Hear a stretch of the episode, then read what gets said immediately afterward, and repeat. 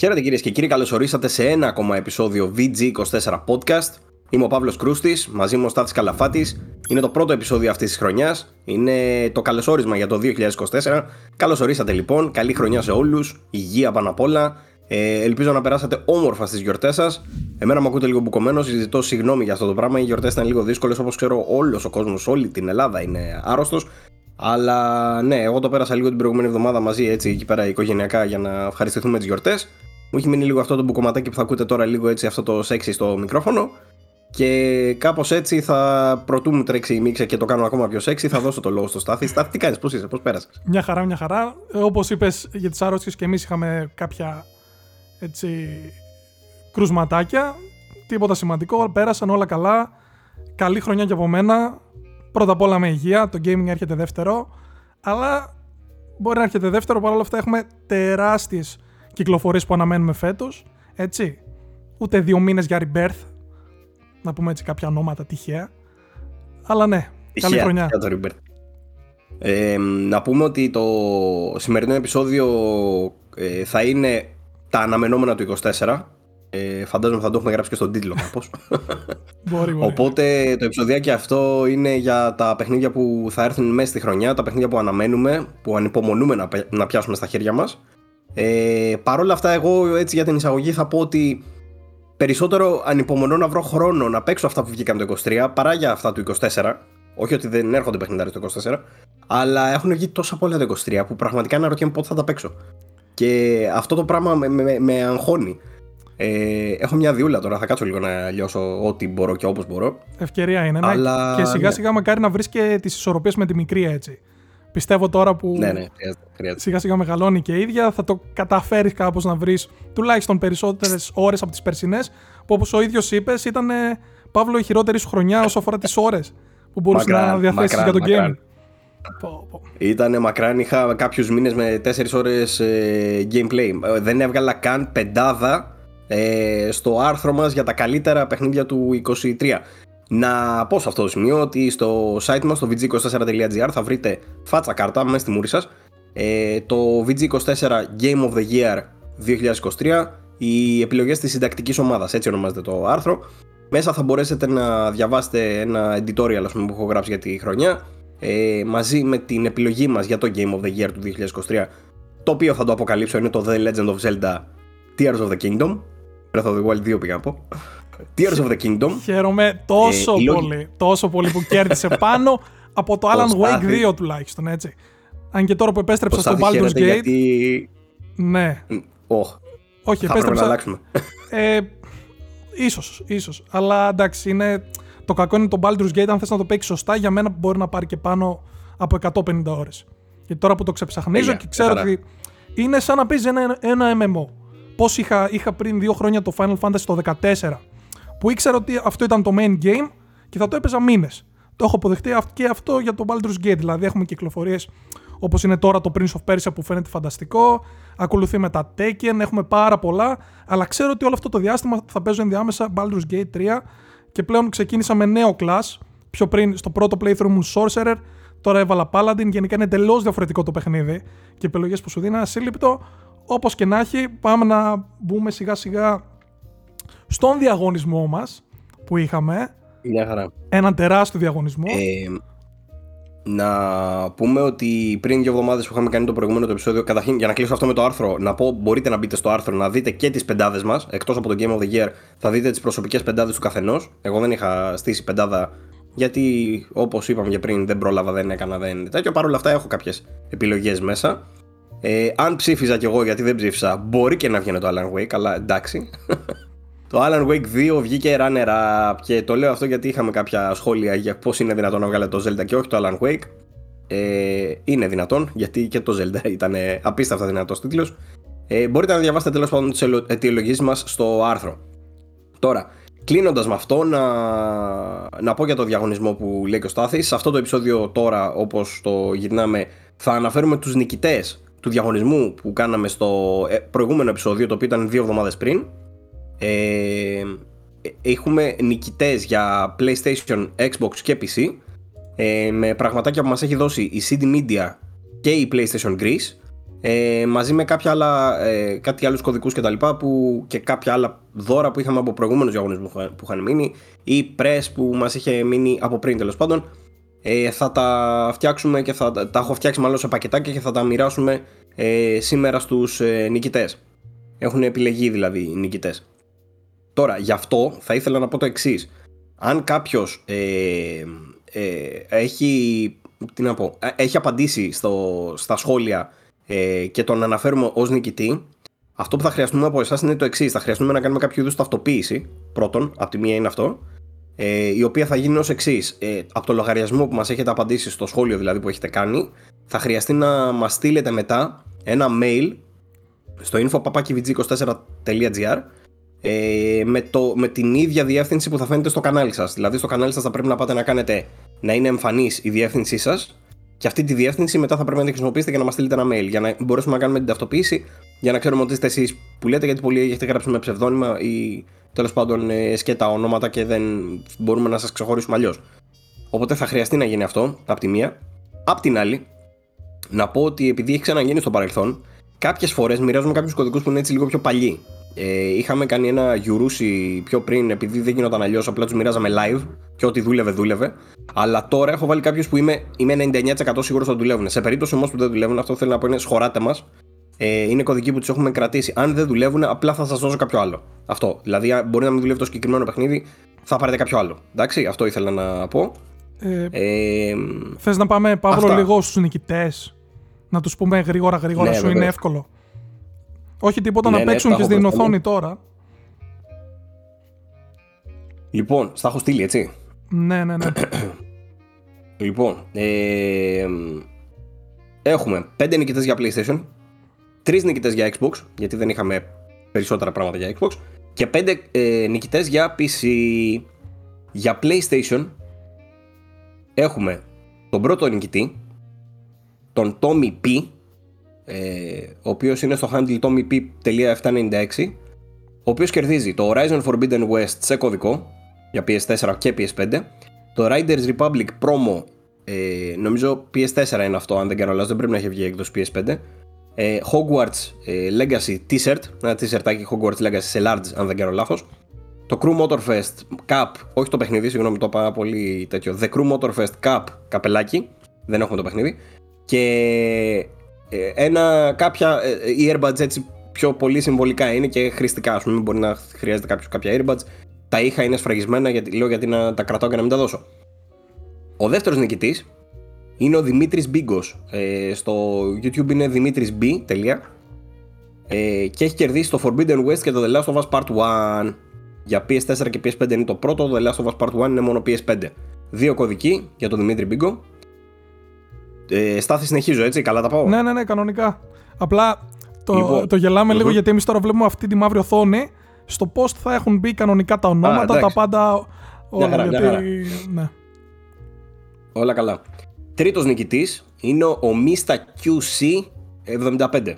Ε, κερδίζει δύο κωδικούς για PS5. Ε, The Last of Us Part 1 είναι ο ένας, Grand Turismo 7 είναι ο άλλος. Το Grand Turismo 7 νομίζω είναι και για PS4. Ε, τέταρτος νικητής, Τρελέμπορας. Τρελέμπορα έχεις κερδίσει δύο κωδικούς. Grand Turismo 7 Ratchet Clank Rift Apart. Ο πέμπτος νικητής είναι ο Νίκος Πάλογλου Official, ε, ο οποίος έχει κερδίσει δύο κωδικούς, ένα για Sackboy A Big Adventure και ένα για No Man's Sky. Αυτοί ήταν οι νικητές του PlayStation. Όσοι ακούσατε το όνομά σας, ε, μπορείτε να μας στείλετε ένα mail στο info.papakivg24. Όπως είπα, από το email ε, το οποίο έχετε συνδεδεμένο με το YouTube σας, το λογαριασμό στο YouTube, για να μπορέσουμε να κάνουμε την ταυτοποίηση και να πάτε στο κανάλι σας στο YouTube να φαίνεται η, η διεύθυνση. Λοιπόν, πάμε στους νικητές για Xbox. Η, ο πρώτος νικητής είναι ο Αλέξανδρος Γεωργίτσης. Ο Αλέξανδρος έχει κερδίσει το Redfall Bite Back Edition, ένα promo του Resident Evil Village, ε, ένα συλλεκτικό νομίζω βιβλιαράκι έχει μέσα διάφορα κάτι καρτούλες και τέτοια του Diablo 4 και πάλι ένα πακετάκι με σφραγισμένα earbuds που είχα και δεν τα χρησιμοποιούσα οπότε λέω γιατί να μην τα βάλω μέσα για να γλυκάνουμε έτσι λίγο το πακέτο. Ε, Αλέξανδρε αυτό αν μπορείς και εσύ στείλε μας στο email και οι υπόλοιποι που θα ακούσετε τα ονόματά σας. Ο δεύτερος νικητής είναι ο Zapdim έχει κερδίσει Forza Motorsport Premium Edition και Gears 5 Ultimate.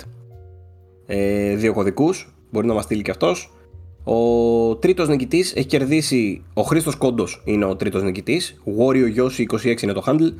Resident Evil Village Promo, Mortal Kombat 1 t-shirt, φανταστικό t-shirtάκι σε medium, δεν ξέρω αν ε, ε, μας, μας καλύπτει το medium. Και πάλι ένα ζευγάρι earbuds. Αυτά για τους νικητές του Xbox. Στείλτε μας και εσείς στο email. Και οι νικητές PC είναι οι εξής. Ο πρώτος νικητής είναι ο Καλίστος Μιλιαράς, ο οποίος έχει κερδίσει ε, δύο παιχνίδια και ένα Black Dragon Gaming Set G901 το οποίο μας είχε ξεμείνει από προηγούμενο διαγωνισμό γιατί δεν είχαν εμφανιστεί κανείς για να τα παραλάβει τις δύο φορές που τα είχαμε δώσει το Max, δεν ξέρω γιατί αλλά αυτή τη φορά ελπίζω να τα πάρει ο Καλίστος. Έχει μέσα, είναι ένα πακετάκι το οποίο έχει μέσα ένα mousepad, ένα πληκτρολόγιο και ένα ποντίκι. Και ακουστικά νομίζω κάτι τέτοιο. Ε, και τα δύο παιχνίδια τα οποία κερδίζεις είναι το The Last of Us Part 1 και το Need for Speed Μάλλον το Need for Speed, ποιο είναι το θέμα; Μου είχαν στείλει δύο κωδικούς Need for Speed, αλλά δεν ξέρω και ποιο Need for Speed είναι. είναι ο κωδικός για το EA Play ε, και δεν ξέρω για ποιο, για ποιο Need for Speed είναι. Μπορεί να είναι για το 18, μπορεί να είναι για τα επόμενα. Το Payback ή τα άλλα που έχουν βγει. Δεν θυμάμαι ποια είναι. Ε, Όπως και να έχει, έχεις κερδίσει αυτό το κωδικό για κάποιο Need for Speed και το The Last of Us Part 1, το οποίο νομίζω για Steam. Ε, ο δεύτερος νικητής είναι ο Ευρυπίδης Μαγδαλιανίδης, ο οποίος κερδίζει και αυτός ένα Black Dragon Gaming Set G901. Όπως είπα, περιλαμβάνει αυτά που είπα. Και έναν κωδικό για το Ratchet Clank Rift Apart. Τρίτος νικητής είναι ο Κώστας Matrix, ο οποίος κερδίζει και αυτός ένα Need for Speed. Και το Marvel Spider-Man Miles Morales σε κωδικό για Steam. Τέταρτος νικητής είναι ο Chris με handle Chris DN6CD ο οποίος κερδίζει το Returnal για Steam.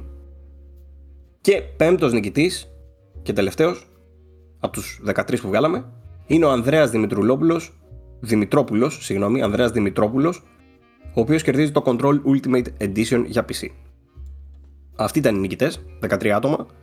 Όπως είπα, ε, στείλτε μας ένα email στο info.papakivg24.gr, γράψτε μας ποιοι είστε, τι κερδίσατε κτλ και θα σας απαντήσουμε για να κανονίσουμε τα διαδικαστικά τέλος πάντων για να σας στείλουμε τα πακέτα. Τα οποία θα σταλούν με Box Now, να πω, γιατί σας συμφέρει και σα και εμάς. Και γιατί δεν είχα ανακοινώσει από πριν πώς θα τα στείλουμε. Οπότε, ναι, έχουμε βρει αυτή τη λύση η οποία βολεύει πάρα πολύ. Ε, τα έξοδα θα είναι πληρωμένα φυσικά. Απλά θέλω να πω ότι θα, πρέπει να, θα χρειαστεί να το παραλάβετε από κάποια θηρίδα. Αυτό είναι όλο το concept. Υπάρχουν σε όλη την Ελλάδα όμως, οπότε don't worry, όπου και αν είστε. Ε, αυτά. Δεν νομίζω να έχω κάτι άλλο. Στάθη, θυμάσαι όχι, κάτι; Όχι, Νομίζω καλύψαμε τους νικητές. Σε χαρητήρια. Αυτοί ήταν οι νικητές του, του χριστουγεννιάτικου διαγωνισμού μας. Σε χαρητήρια. Σε καλή μεριά. Θα κάνουμε κι άλλα. Αυτό ήθελα να πω. Είδα, έκατσα και είδα αναλυτικά τώρα την κάβα τι μας έχει μείνει. Και θέλω να κάνω κάποιους διαγωνισμούς μέσω Instagram από εδώ και πέρα. Θα δίνουμε, ξέρω, κάνα παιχνίδι τη βδομάδα, κάπως έτσι.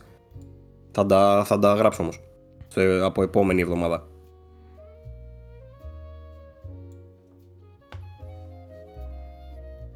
Αυτά. Τέλειο. Βουτάμε κατευθείαν uh, multiplatform. Πάμε στην επικαιρότητά μας. Τέλεια. Yes.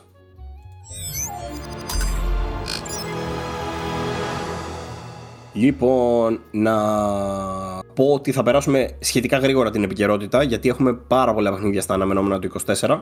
Οπότε, αν μας δείτε λίγο να πηγαίνουμε βιαστικά εδώ πέρα, εντάξει, δεν τρέχει και τίποτα. Ε, να πούμε το εξής. Ε, έσκασε μια ανακοίνωση για το Star Wars Outlaws από τη Ubisoft. Είναι ο νέος τίτλος Star Wars ε, Open World που τον είχαμε δει πριν το καλοκαίρι αν δεν κάνω λάθος. Ε, ο οποίος θα έρθει σε PS5, Xbox Series X, S και PC κάποια στιγμή προς το τέλος του 2024. Ε, στην ουσία πρόκειται για την ε, περίοδο κυκλοφορίας του, δεν έχουν κάτι πολύ συγκεκριμένο δηλαδή. Η παράθυρο κυκλοφορίας όπως λένε πολλοί, το οποίο είναι λάθος. Απλά το έτσι το επισημαίνω. υπάρχει, υπάρχει Windows στα αγγλικά, αλλά όχι παράθυρο στα ελληνικά. Όπως και να έχει. Ε, το Star Wars Outlaws είναι το νέο μεγάλο παιχνίδι Star Wars. Το βλέπετε τώρα και στο βίντεο. Ε, Μας είχε εντυπωσιάσει όταν το είχαμε δει το καλοκαίρι. Είναι γενικά από τους τίτλους τους αναμενόμενους του 24. Δεν ξέρω αν θα το αναφέρουμε και μετά, να το έχουμε στη λίστα. Αλλά είναι από τα παιχνίδια που σίγουρα περιμένουν πολύ και φαίνεται να είναι από τα παιχνίδια Star Wars που ε, κάνουν κάτι καλά, ας πούμε. Αν δεν κάνω λάθος είναι και από τη Massive Entertainment, σωστά; Σωστά, ναι. Και είναι και το πρώτο δείγμα που θα έχουμε από πρόσφατο τωρινό gen σε Star Wars Open World, έτσι. Που ίσως φέρει κάτι Ναι, ναι, διαφορετικό σε σχέση με τα πιο γραμμικά Jedi, αν και το Jedi Survivor προσπάθησε και αυτό να ανοιχτεί, αλλά αυτό θα είναι καθαρό MMO open world όπως έχουν πει και οι ίδιοι έτσι. Ναι, ναι, ναι, ναι. Μακάρι ε, να βγει καλό, άντε να το δούμε και αυτό. Ε, περνάω γρήγορα μια ειδισούλα που έσκασε ένα Little Nightmares Enhanced Edition ε, listing, το οποίο φαίνεται να είναι κάποια ε, συλλογή, κάτι δεν ξέρουμε τι θα είναι. Ίσως είναι απλά το πρώτος ε, ανανεωμένη έκδοση για να τρέχει σε, ε, 4K, σε ναι, 60 next gen FPS, consoles, δεν ναι. ξέρουμε. Ναι. Πιθανότατα. Αυτό. Ε, καλό θα είναι να βγάλουν ένα πακετάκι βέβαια γι' αυτό, να μην το βγάλουν μόνο του. Πολύ ωραία παιχνίδια τα Little Nightmares, όποιος δεν τα ξέρει. Ε, πάμε στην επόμενη είδηση καπάκια. Η οποία είναι μια υπενθύμηση να μπείτε στο Epic Game Store να βάλετε όπως και δίποτε να κατέβει το, ε, πώς το λένε, το Guardians of the Galaxy ε, το οποίο είναι δωρεάν στο Epic Game Store μέχρι τις 11 Ιανουαρίου. Ε, θα προλάβετε νομίζω. Όταν, 8 ε, δείτε βγαίνει αυτό το- εκπομπή, επομένως έχετε τρεις μερούλες. Ναι. Να τσακιστείτε, να πάτε να πάρετε το Guardians of the Galaxy για το Epic. Ε, Είναι από τα καλύτερα γραφικά που μέχρι και σήμερα θα έλεγα εγώ. Πολύ εντυπωσιακό παιχνίδι. Αν θέλετε να κάνετε έτσι ένα show off, να δείτε τι μπορεί να κάνει το PC σας, νομίζω είναι καλή φάση. Αλλά γενικά είναι ωραία ιστοριούλα. Το, με το gameplay του είχα θέμα εγώ, αλλά οκ, το προσπερνάμε. Ναι. Λοιπόν, αυτά. Πάμε στο επόμενο, το οποίο είναι ε, μια ανακοίνωση της CD Projekt ότι το Phantom Liberty ξεπέρασε τα 5 εκατομμύρια σε πωλήσεις. Μπράβο τους, θα πούμε εμείς. Συγχαρητήρια στην ε, CD Projekt, τους αξίζει αυτό το πράγμα. Ε, και όπως θα δείτε και στο άρθρο μας για τα καλύτερα της χρονιάς, το έχουν βάλει πάρα πολλοί συντάκτες το Phantom Liberty στα, στις πεντάδες τους παρόλο που τους είχα πει να μην το βάλουν ή τέλος πάντων να προσπαθήσουν να το Ένας- προσπεράσουν ήταν τέτοια ναι. Ένας από αυτούς ήμουν και εγώ, θέση νούμερο 2. Ναι. Phantom Liberty, έτσι πίσω από Zelda. Δεν περίμενα καθόλου, το έχουμε ξαναπεί χίλιες φορές, να μ' αρέσει τόσο πολύ. Ήμουν οριακά hater του αρχικού Cyberpunk. Και το τέλος... Μιλάς για το παιχνίδι ανεξάρτητα από τα τεχνικά του και αυτά τα προβλήματα που είχε. Μιλάς Όχι. για το παιχνίδι, σαν παιχνίδι. Σαν παιχνίδι, ακόμα θεωρώ ότι το βασικό Cyberpunk είναι ένα παιχνίδι του 7,5 εκεί πέρα. Ακόμα και έτσι όπως είναι Βαρύ. τώρα. Το βασικό, δεν μιλάμε Αλλά για το, το Phan- Phantom το Liberty Phantom λες, Liberty. είναι- Είναι, ναι. 25 φορές καλύτερο και ότι το παίζεις στη μέση του παιχνιδιού και μετά πρέπει να συνεχίσεις με το υπόλοιπο Cyberpunk ε, είναι λίγο τραγικό και από μόνο του, ωστόσο ξεκλειδώνει εντάξει, νομίζω το μεγάλο μπαμ που έγινε τώρα είναι το, το δεύτερο patch, έτσι. Το 2.0, όπως το ονομάζουν και οι ίδιοι, Μμ. που έφερε τρελές αλλαγές και ανέβασε και το Cyberpunk εκεί που το ανέβασε τέλος πάντων. Ακόμα εγώ θεωρώ, ε, έχω θέματα με την ε, ιστορία του και με το quest design του βασικού παιχνιδιού. Θεωρώ ότι στερεί πάρα πολύ και κάνει πολύ μεγάλες κοιλιές. Αλλά το Phantom Liberty είναι ακριβώς ό,τι δεν ήταν το βασικό παιχνίδι. Έχει τρελό pace, τρελό ρυθμό. Διαφέρει σε αυτά δηλαδή. Διαφέρει πάρα πολύ, ναι. Οκ. Κάτι άλλο που επίσης αξίζει να αναφέρουμε εδώ είναι ότι βγήκε ο CEO της ε, CDPR και απλά επενθύμισε το κοινό ότι δεν ενδιαφέρεται ε, η εταιρεία να εξαγοραστεί έτσι. Α, ναι. το διάβασα. Σιγά βρε CD Projekt θα πω εγώ. Όχι, καλά κάνουν τα παιδιά, πλάκα κάνω. Μία είναι η CD Projekt. Λοιπόν, ε, περνάμε στην επόμενη είδηση, η οποία είναι μια ενημέρωση για το Prince of Persia The Lost Crown, το οποίο έρχεται πάρα πάρα πάρα πολύ σύντομα, σε 10 μέρες από σήμερα, σε 8 μέρες από την ημέρα που θα το βλέπετε το επεισόδιο. Ε, είναι το καινούριο παιχνίδι Prince of Persia, στην ουσία έχουμε να δούμε καινούριο Prince of Persia από το Forgotten Sands, νομίζω. Καινούριο δικό του, δηλαδή κανονικό παιχνίδι, νομίζω από εκεί είναι. Το ε, εποχές Forgotten- τώρα PS3, έτσι. Ναι, το Forgotten Sands ήταν μετά το Prince of Persia το reboot. Ναι. Ναι, οκ Ναι. τότε. Ήταν Το οποίο αυτό ήταν που εξαιρετικό συνειδητοποίησα παρόλα τότε ότι το, το reboot ήταν φανταστικό Ήταν και είναι φανταστικό, τόσο ναι. κρίμα που δεν το συνέχισαν. Και επέστρεψαν μετά στο τέταρτο παιχνίδι της τριλογίας τότε, τα έχουμε ξαναπεί, ε, που ήταν το Forgotten Sands. Στην ουσία έμοιαζε πάρα πολύ με τα υπόλοιπα παιχνίδια της τριλογίας Sands of Time. Ε, φανταστικό παιχνίδι για εκείνο, δεν ξέρω γιατί δεν έχει ακουστεί τόσο. Ήταν μικρότερη παραγωγή βέβαια, μάλλον γι' αυτό. Αλλά τέλος πάντων, όπως και να έχει, τώρα παίρνουμε ένα δυσδιάστατο τίτλο, καμία σχέση με εκείνα δηλαδή τα παιχνίδια. Ε, με εντελώς καινούριο art direction, Metroidvania τίτλο. Ε, πολύ διαφορετικό τέλος πάντων από όλα τα προηγούμενα. Η Ubisoft φαίνεται να ε, πειραματίζεται με το καινούριο Prince of Persia Ε, θα έχουμε όμως πολύ περισσότερα να πούμε γι' αυτό στο επόμενο επεισόδιο VG24 Podcast που θα έχει λήξει και το review embargo γιατί μας έχει έρθει ήδη το παιχνίδι για να το τσεκάρουμε. Ε, το review θα το δείτε μέσα στην εβδομάδα. Αυτά. Α, και δεν είπα την είδηση, αυτό που ξεκινήσαμε να λέμε. Τα specs, ναι. ναι, είναι το γεγονός ότι θα τρέχει σε 120 fps και 4K στο PS5. Θα μπορεί να τρέξει μέχρι και έως 120 fps. Και στο Series X. Το ίδιο και στο Xbox ναι. Series X. Ναι. Ε, Series S, αν δεν κάνω λάθος, δεν τα θυμάμαι τώρα, δεν τα έχω μπροστά μου. Αλλά όπως και να έχει, είναι, είναι τε, τεζαρισμένο σε όλες τις πλατφόρμες. Αυτό έχετε υπόψη σας. Πάλι καλά δηλαδή. Λοιπόν. Και να πούμε ότι παρότι okay, δεν είναι σαν τα ε, Sons of Time και αυτά, επιστρέφει στις ρίζες των αρχικών αρχικών Prince of Persia, έτσι. Που είχε βγει στο Apple 2, αν θυμάμαι καλά. Από τον ναι. Ε, Jordan ε, εντάξει, γιατί εδώ έχεις. Εντάξει, εδώ είναι καμιά σχέση απλά. Με counter attacks και δεν ξέρω εγώ τι ναι, είναι. Okay. Και cutscenes και τέτοια, ξέρω εγώ. Εντάξει. Τα παλιά ήταν από τα, από, τα, από τα βαριά αγαπημένα μου. Δηλαδή θυμάμαι που το έπαιζα με cheats για να το τερματίσω. λοιπόν. Ναι, επενθυμίσουμε κιόλας ότι έχει ένα demo που βγαίνει στις 11 του μηνός. Α, ναι.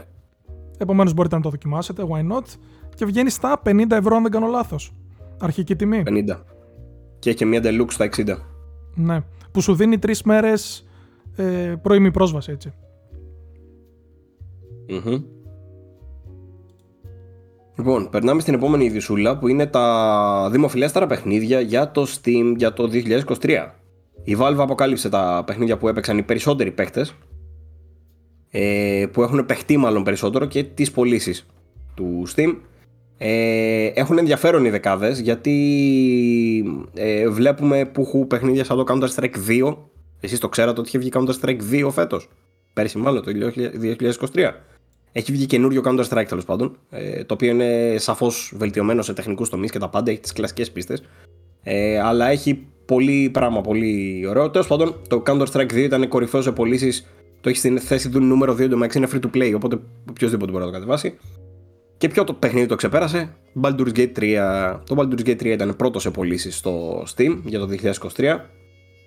Τρίτο παιχνίδι σε αυτή τη λίστα είναι το Apex Legends, το οποίο είναι επίσης free to play. Τέταρτο παιχνίδι είναι το Lethal Company. Δεν το ξέρω αυτό. Το Lethal Company είναι ένα indie παιχνίδι από ένα ναι, ναι, άτομο, ναι.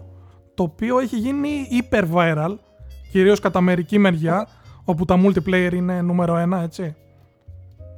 Παρέστικο παιχνίδι, στυλ Among Us από ό,τι καταλαβαίνω. Πρέπει να επιβιώσεις, είσαι μέσα σε ένα διαστημόπλαιο νομίζω.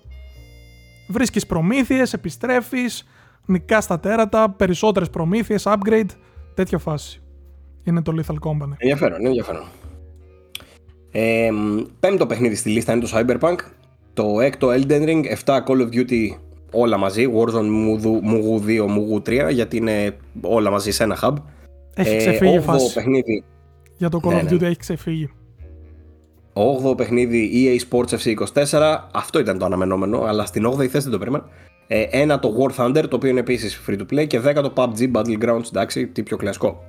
Τι πιο σύνηθε που θα λέει κανείς. Ε, τώρα πάμε στα παιχνίδια που έχουν παιχτεί περισσότερο και αυτά, είναι, αυτά και είναι τα πιο συνηθισμένα που θα. Ε, μπορείτε να φτιάξετε μόνοι σας τη λίστα βασικά. Ε, Παρ' όλα αυτά, η έκπληξη είναι στην θέση νούμερο 1 που μπήκε το Counter Strike 2. Από ό,τι φαίνεται, ο κόσμος έλειωσε στο Counter Strike 2 ή απλά η Valve λέει ότι έλειωσε ο κόσμος στο Counter Strike 2 για να αυξήσει το engagement. Αλλά όχι, τους πιστεύουμε εντάξει, να το λένε, φαντάζομαι θα έχουν τα στοιχεία τους. Ε, δεύτερη θέση είναι το Dota 2, εντάξει. Τρίτη θέση PUBG Battlegrounds. Τέταρτη Team Fortress 2. 5 Apex Legends. 6 Grand αυτό το 5. 7 Naraka Blade Point. Αυτό μου κάνει εντύπωση που συνεχίζω και το βλέπω μπροστά μου. 8η Baldur's Gate 3, νάτα, εδώ είμαστε. Γιατί είναι νομίζω το μόνο. Α, μαζί με το Grand Theft Auto είναι τα μόνα premium σε αυτή τη λίστα μέχρι τώρα. Ε, 9 Wallpaper Engine, δεν μπορώ να φανταστώ καν τι είναι αυτό.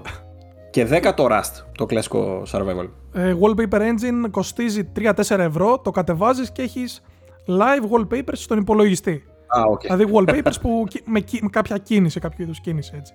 Και έχει εκεί μέσα ό,τι μπορείς να φανταστείς. Πολύ καλό. Μπορείς να βάζεις το Sam Lake π.χ. σε λούπα να πίνει καφεδάκι. Κάτι τέτοιο έτσι, αν θες να το έχεις στο desktop. Αυτά είναι. Θα το κάνω, θα το κάνω. Πρωτού το κάνω όμως, ας περάσουμε στα PlayStation. Ναι, ναι. Ε, να πούμε γιατί έχουμε κάποια νέα και για PlayStation. Ε, Κυρίως γιατί αποκαλύφθηκαν τα παιχνίδια του Ιανουαρίου για το PlayStation Plus Essential και είναι φανταστικά κατά τη γνώμη μου. Είναι ένας πολύ καλός μήνας. Φανταστικό μήνας, το... επιτέλους. Επιτέλους να πούμε. Έτσι. Ναι, αυτό, αυτό επιτέλους.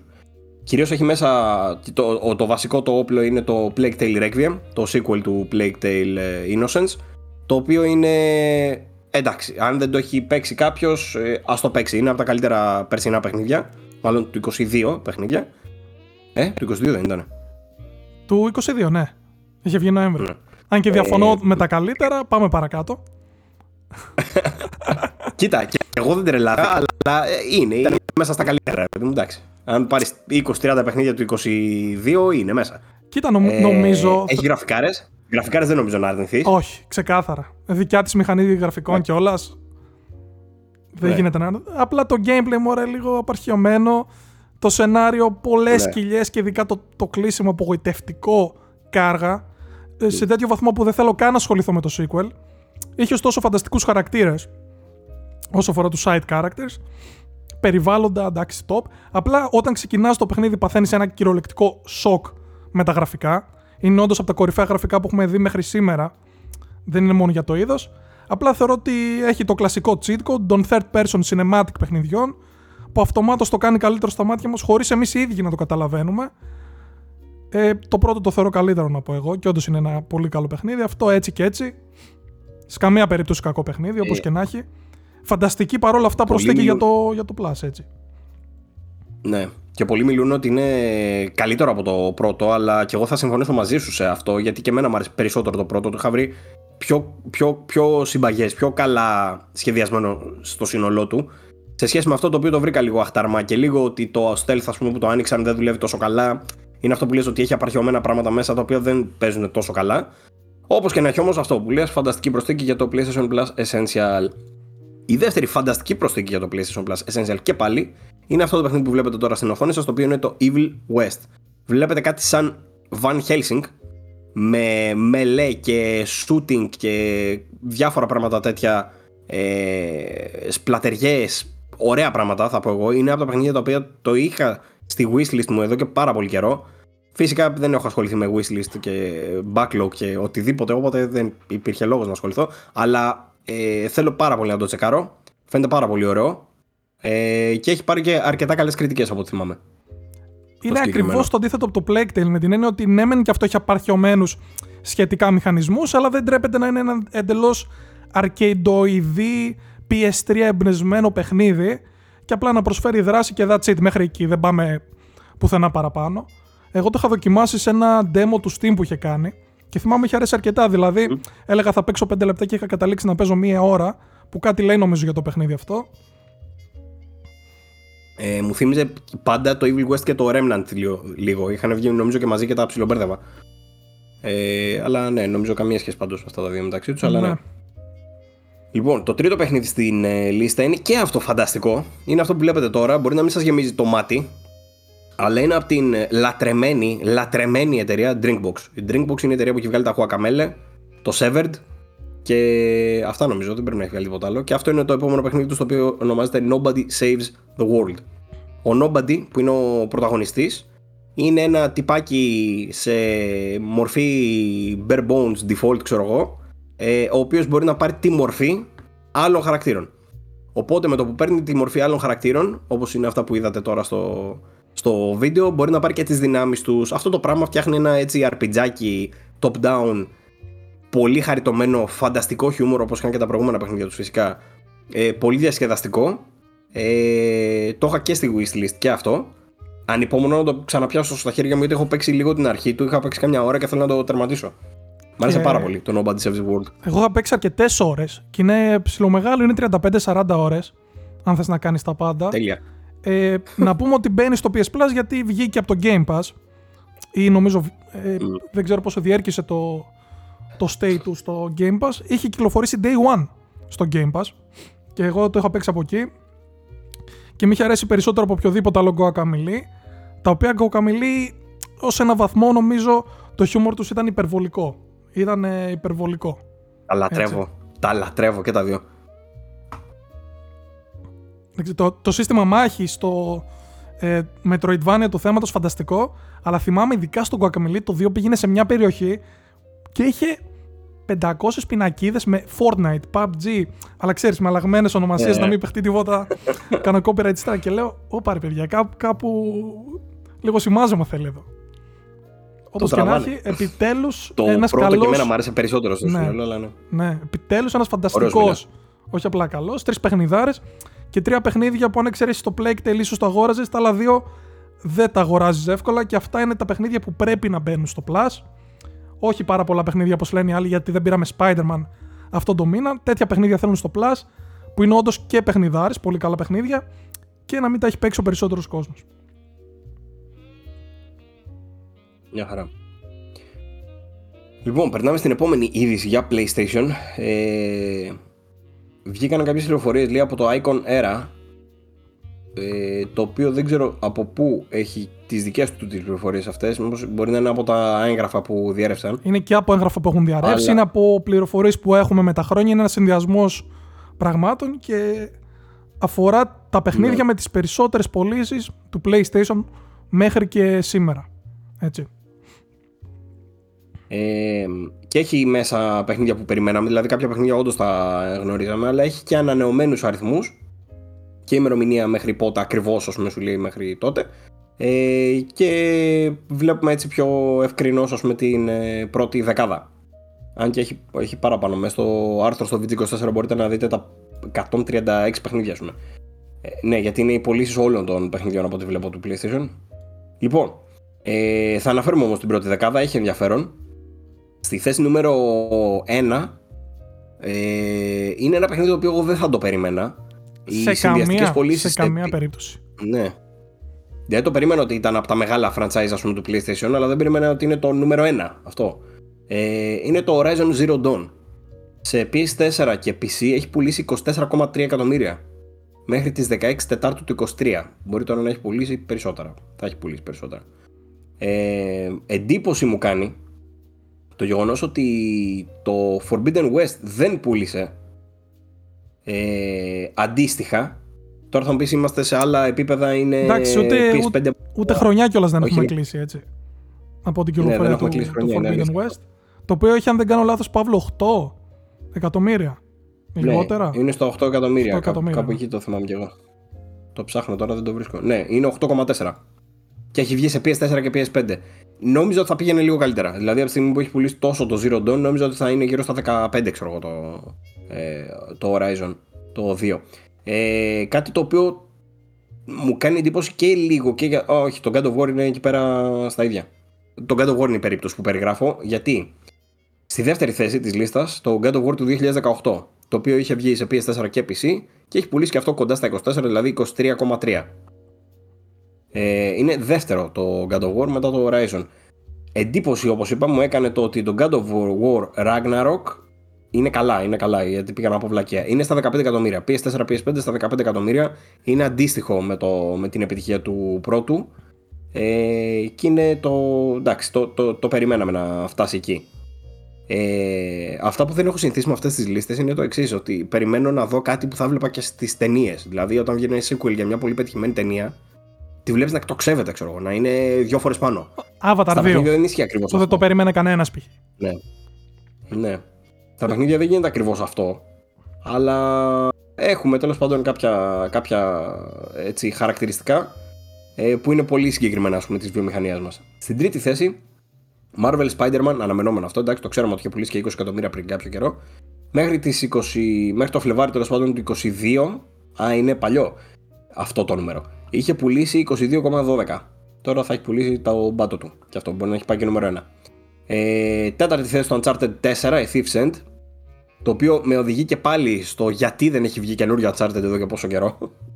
δηλαδή είναι το μόνο από αυτή τη λίστα που έχουμε να δούμε τόσα χρόνια. Εγώ θα πω καλά, κάνουμε, καλά κάνουμε. Καλά κάνουμε.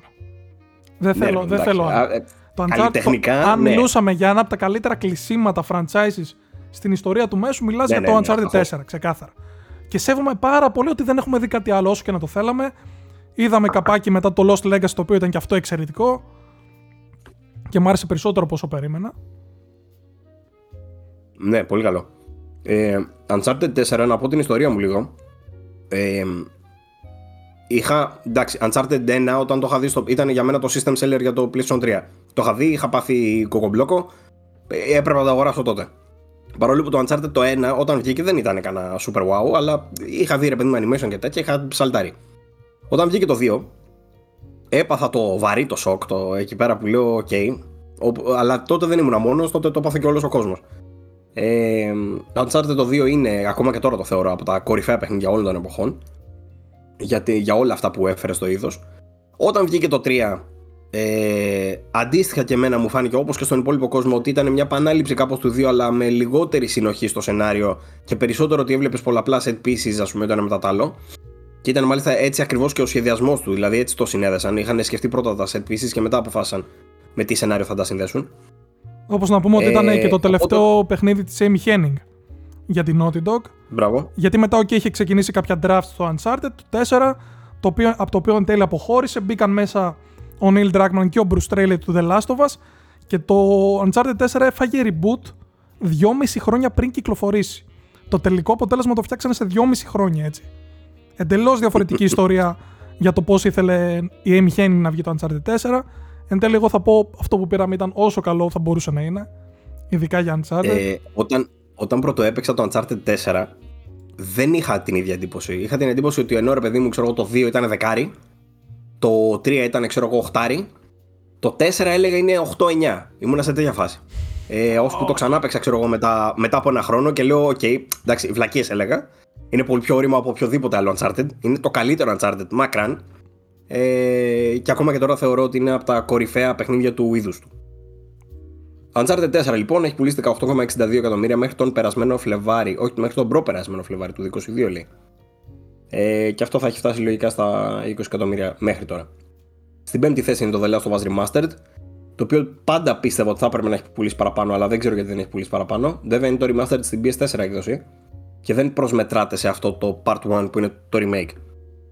Όπως ούτε, ούτε και αρχική. Αρχικό. Μπράβο, ναι. Σωστά. Ίσως γι' αυτό, ναι. Ε, επόμενο είναι το God of War Ragnarok, το οποίο τελικά όντως, όπως είπα και πιο πριν, είναι πολύ πετυχημένο και αυτό.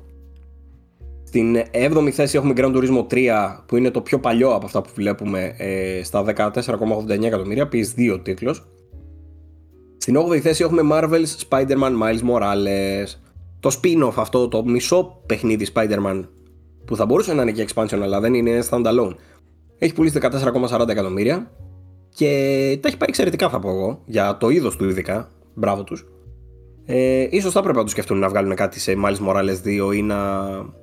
Έστω, όχι απαραίτητα ε, standalone expansion, αλλά να είναι και full-fledged τίτλος βασισμένος πάνω στο Miles. Δεν ξέρω γιατί δεν το κάνω και δεν εκμεταλλεύονται και το ε, Spider-Verse. Θα μπορούσαμε να πάμε σε spoiler, αλλά δεν πάμε, το καλύτερα.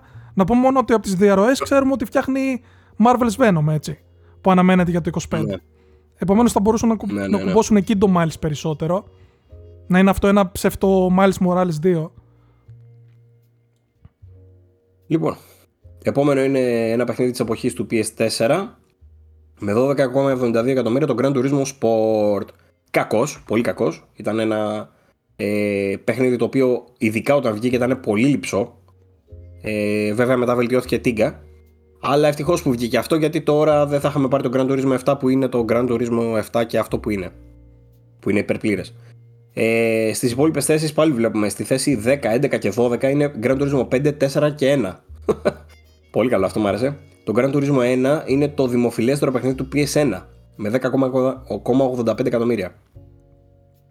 Ε, εντάξει, μετά συνεχίζει ρε παιδί μου, The Last of Us Part 2, Ghost of Tsushima, Uncharted Collection κτλ. Έχει ενδιαφέρον η λίστα αυτή. Ε, σταθήκαμε αρκετά νομίζω, αλλά έχουν και ενδιαφέρον ιστορικά τα παιχνίδια της Sony, γι' αυτό σταθήκαμε λίγο παραπάνω. Ναι. Να πω εγώ ότι θυμήθηκα λίγο. Ναι, θυμήθηκα μια παπάτσα που πέταξα πριν από λίγο. Είπα το... ότι το Forbidden West δεν έχει κλείσει ούτε χρόνο. Δεν ισχύει αυτό έτσι. Ναι, πάει τώρα κλείσει, για, διετία, για διετία πάει. Ε, οπότε ίσως και αυτό που έλεγες πριν να στέκει λίγο ότι και εγώ να περίμενα κάτι παραπάνω. Άρα παρά όλα αυτά, νέο IP του 17 να κάνει τέτοιες πωλήσεις για τη Sony, ασύλληπτο και να πούμε ότι φαίνεται ξεκάθαρα η αυτοκρατορία των single player παιχνιδιών που έχει χτίσει η Sony, θα πω από το Uncharted, από το The Last of Us και μετά. Γιατί όλα τα παιχνίδια πλέον δεν βλέπεις στις πωλήσεις σχεδόν τίποτα από PS2. Που να υπενθυμίσουμε ότι είναι η κονσόλα με τις περισσότερες πωλήσεις όλων των εποχών. Επομένως, θα περίμενες και εκεί ένα boost σε κάποια first party της Sony. Ε, όλα σχεδόν είναι από PS4. Επομένως, οι δουλειέ που να έκανε ο Jim Ryan και το κράξιμο που, να, που έφαγε εν τέλει, να μην ήταν και τόσο σωστό.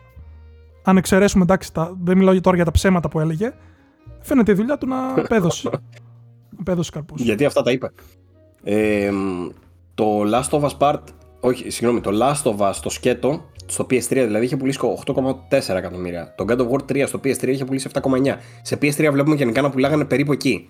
Όταν πήγαμε με εποχές PS4, τα βλέπαμε να πουλάνε τα διπλάσια σχεδόν. Από τα 8 και τα 9 εκατομμύρια πήγαμε στα 14 και 15 ξέρω εγώ σχεδόν. Καλά, βοήθησε κιόλας και ότι η Sony είχε ε, ίσως το καλύτερο marketing για launch κονσόλας, για launch ναι, κονσόλας όλων των εποχών. Συν ότι το Xbox έκανε τότε τη χειρότερη παρουσία που έχει κάνει ποτέ σε E3 και ψιλοσκότωσε αυτόματα το λανσάρισμα του, του Xbox One. Αλήθεια είναι αυτό. Ε, σας αφήνω να μαντέψετε μόνοι σας σε τι θέση είναι το Bloodborne. Και θα το κλείσω εκεί. Δεν θα δώσεις απάντηση; Λοιπόν. Όχι. Όχι, όχι. Να μπουν να το δουν. VG24.gr ε, Λοιπόν, πάμε στην επόμενη είδηση για PlayStation. Ε, κάτι αρκετά ευχάριστο. Έσκασε μια, ένα τρέιλεράκι πάρα πολύ ωραίο τη Sony που δείχνει τα παιχνίδια του 24 ανάμεσα στις παιχνιδάρες όπως είναι τα, αυτά που βλέπουμε τώρα Rise of the Ronin, Stellar Blade, ε, Last of Us Remastered, Last of Us 2 Remastered. Ε, φυσικά Final Fantasy VII Rebirth θα τα πιάσουμε και εμείς μετά αυτά. Ανάμεσα σε όλα αυτά τέλος πάντων έχει και τα δύο παιχνίδια της Konami που περιμένουμε. Ποια είναι αυτά τα δύο, τα δύο remakes που περιμένουμε. Metal Gear Solid Delta Snake Eater ναι, έτσι λέγεται Metal Gear Solid. Μία από τις χειρότερες ονομασίες Αν... remake που έχουν υπάρξει, ξεκάθαρα. Και εγώ δεν ξέρω τι σκεφτόντουσαν. Δεν ξέρω τι σκεφτόντουσαν. ας βγάλουμε το 3 δηλαδή... και ας βάλουμε, βάλουμε ένα Δέλτα. Θα αναρωτιούνται ναι. τι είναι αυτό το Δέλτα. θα κάνουμε θεωρίες στο YouTube, θα αποκτήσουμε views. Ε, πανέξυπνο. Πάντως. Νομίζω είχαμε δει ένα. μια φάρσα τηλεφωνική που έχω ακούσει που έλεγε Ναι, γράφει, ναι, 6, 9, μπλα μπλα μπλα. Α. Τι Α. Α. Τι Α, ρε γαμπρά. Όχι, Α, ρε γαμπρά. Τέλος ε, μου θυμίζει αυτό πάντως το, ναι. το Δέλτα. Ότι αυτό που λες αλλάζουμε νούμερο και βάζουμε Δέλτα. Οκ, okay, ξέρω εγώ. Ναι. Τέλος πάντων, ε, οπότε παίρνουμε μια έμεση επιβεβαίωση για αυτό και το Silent Hill 2 Remake, το οποίο το βλέπουμε τώρα στις οθόνες μας. Ε, Ω παιχνίδια του 24 παρουσιάζονται αυτά, οπότε παίρνουμε μια έμεση επιβεβαίωση ότι αυτά τα παιχνίδια σκάσουν το 24. Και για το, συγγνώμη που σε διακόπτω, και για το Stellar Blade, έτσι. Που είναι ένα πλέον από τα πολύ αναμενόμενα action παιχνίδια second party της Sony έτσι. Σε συνεργασία με την NC Soft. Συγγνώμη για τα ρουφήματα της μύτης. Ε, να πω ότι στο τρέλερ βλέπουμε πάρα πολλά ωραία παιχνιδάκια. Πάρα πολλά ωραία. Ε, έχει και άλλα ωραία που μου άρεσαν εμένα. Αυτό το Forever Skies, ας πούμε, το θυμάμαι που το είχαμε δει ξανά σε κάποια παρουσίαση. Δεν το θυμάμαι καλά, βέβαια. Δεν θέλω να το ψάξω. Αλλά έχει πολλά ωραία. Γιάκουζα τώρα, πριν στο Πέρσια. Χαμός.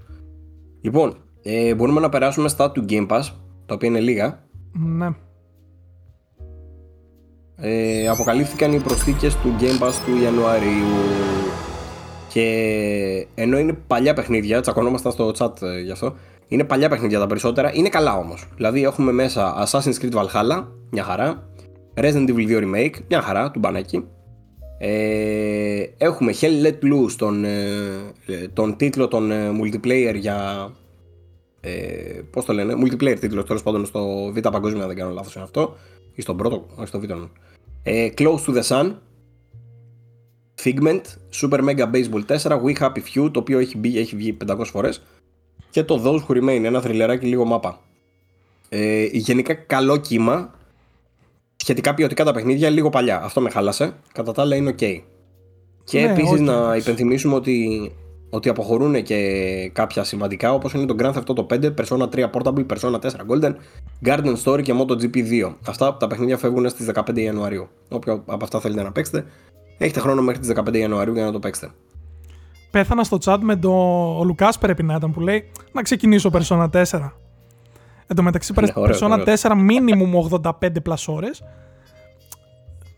δεν, πολύ απλά δεν γίνεται. Ξεκίνα, Λουκά. Πάντως να πω εγώ έχοντας παίξει και Persona 3, 4, 5, αν δεν έχετε παίξει κανένα της σειράς, περιμένετε, για το Persona 3 το Reload που βγαίνει 2 Φεβρουαρίου. Και θα είναι και στο mm Game Pass. Δηλαδή, OK, μπορεί να βγαίνουν τρία Persona, μπαίνει άλλο ένα. Και βλέπουμε και ότι η σχέση ε, Xbox με Sega είναι πολύ δυνατή. Θα πάνε πάρα πολύ καλά. Πολύ καλά και πολύ με καλά. τα Yakuza που βλέπουμε συνέχεια στο Game Pass Day One. Λοιπόν, μια άλλη ειδησούλα για το Game Pass πάλι είναι ότι έχουν επιβεβαιωθεί ήδη πάνω από 40 κυκλοφορίες Day One για το 2024. Αυτό είπες τώρα έτσι, τώρα το κατάλαβα. Ε, οι 40 αυτές οι κυκλοφορίες περιλαμβάνουν αρκετά ε, first party όπως είναι το Hellblade 2 και το Avowed ε, αλλά και αποκλειστικούς τίτλους όπως τα Stalker 2 και Ark 2. Έχουμε πολλά παιχνίδια που με ενδιαφέρουν εμένα προσωπικά εδώ μέσα. Χαίρομαι που θα τα δούμε στο, σε day one στο Game Pass. Είναι από τα πράγματα που αγαπάω στο Game Pass και δεν θέλω να το σταματήσουν αυτό το πράγμα με τίποτα γιατί έπαιξα έτσι πάρα πολλά παιχνίδια τα προηγούμενα χρόνια. Δηλαδή, ένα παιχνίδι που με ενδιαφέρε και έλεγα: OK, αυτό το βάζω wishlist κατευθείαν. Μετά έσκαγε ρε παιδί μου, day one Game Pass. Λέω: Δεν είμαστε. Γι' αυτό έχω τη συνδρομή. Σας ευχαριστώ. Όχι, φανταστικός, φανταστική χρονιά φαίνεται να είναι για τη Microsoft και το Game Pass. Βλέπουμε δηλαδή το Persona, όπως είπαμε, City Skylines στις κονσόλες, μεγάλη κυκλοφορία. Θα παιχτεί πολύ. Ναι, ναι. Από indies, κλασικά Xbox είναι πρωτοπόρστερος σε αυτό. Το Nir- Nirvana Noir που είναι sequel. Another Scrap Treasure από πολύ καλή ομάδα Souls-like αλλά με καβούρια στα, στα ακούς ό,τι θέλετε. Ε, τι άλλο έχει; Μμ. Το Still Wakes the Deep, το θρυλεράκι που είχαμε δει. Το Harold Hollywood Μπράβο, που είναι εκείνο με τα, μπράβο, μπράβο, με τα μπράβο. stop Stop motion motion. animation. Φανταστικό. 33 ε, αθάνατοι, 33 Immortals, που είναι από την ομάδα που έκανε το Spiritfarer. Φανταστικό παιχνίδι. Το Replaced, Re- ένα πα- Replaced, μπράβο, πανέμορφο αυτό πήγα να πω. 2,5D action παιχνίδι που το βλέπουμε χρόνια τώρα. Αυτό θα το δούμε ποτέ όμως. Αυτό είναι το θέμα. Δεν ξέρω. Citizen Sleeper 2 από το πουθενά. Και αυτό Ωχ, έλα, έσκασε ρε. πέρυσι ανακοίνωση. Φανταστικό παιχνίδι το πρώτο. Αν και πιο κοντά σε Δεν το ξέρω τι βγαίνει. visual novel θα έλεγα. Παρ' όλα αυτά η γραφή του είναι υπέροχη. Γενικά σε indies είναι καλυμμένη. Όπω όπως και σε first parties έτσι. Δηλαδή ήδη από Microsoft ξέρουμε δύο πολύ δυνατά χαρτιά που είναι το Avowed, νέο RPG από την Obsidian και το Hellblade το 2 έτσι. Της Ninja Theory. Ναι. Λοιπόν, ε, μ, κάπως έτσι μπορούμε να κλείσουμε με επικαιρότητα και να περάσουμε στα πιο αναμενόμενα του 2024. Δεν ξέρω αν είσαι έτοιμος. Είμαι έτοιμος. Πάρτε και, και νέο γραφικό. Γιατί ξέρεις, Αυτά τι μ' σκεφτόμουν. Σκεφτόμουν πολλές φορές και μου αρέσει αυτό στις εκπομπές ότι έχουμε κάποια κεντρική θεματολογία έτσι. Ε, είπα να φτιάξω ένα γραφικό, τώρα θα έχουμε τα αναμενόμενα που κακά τα ψέματα είναι κυρίως για τους πρώτους βαριά 6 μήνες. Διότι αν δεν κάνω λάθος είναι η πρώτη χρονιά που δεν ξέρουμε ιδιαίτερα παιχνίδια για μετά τον Ιούνι. Συνήθως ξέρεις ότι θα βγει κάτι Είναι η πρώτη χρονιά. κατά, κατά φθινόπωρο μεριά. Δηλαδή δεν θυμάμαι άλλη χρονιά που ήταν τόσο άδειοι κάποιοι μήνες όπως είναι τώρα. Θα δούμε και παρακάτω Μάης, ο Ιούνιος. Θα σου πω, επειδή τα ψάχνω για τις δουλειές μου, για επειδή τα, τα, τα ψάχνω και για να χτίζω το calendar, ρε παιδί μου, αλλά και επειδή με ρωτάνε συνεργάτες και αυτά τι παίζει, Ναι. Συνήθως, όντως, ε, Ιανουάριο, Φλεβάριο ε, δεν έχουμε όντως πολλές πληροφορίες για μετά. Ξέρεις πότε βγαίνουν, βγαίνουν γύρω στην E3. Γύρω στον Απρίλιο-Μάη αρχίζουν, και ανακοινώ... αρχίζουν οι ανακοινώσεις για το δεύτερο τέτοιο. Ναι, ε, εντάξει, ναι, ναι. θα ξέρουμε κάποια πολύ σημαντικά. Ας πούμε. Θα ξέρεις ότι θα βγει ξέρω, Call of Duty, το ξέρεις αυτό. Τα FIFA, τα αθλητικά, ας πούμε, τέτοια. Αλλά ναι, προς το παρόν έχουμε πολύ λίγα για τότε. Το πρώτο εξάμεινο όμως είναι. ε, καλύπτει, θα πω. Δεν έχουμε πρόβλημα.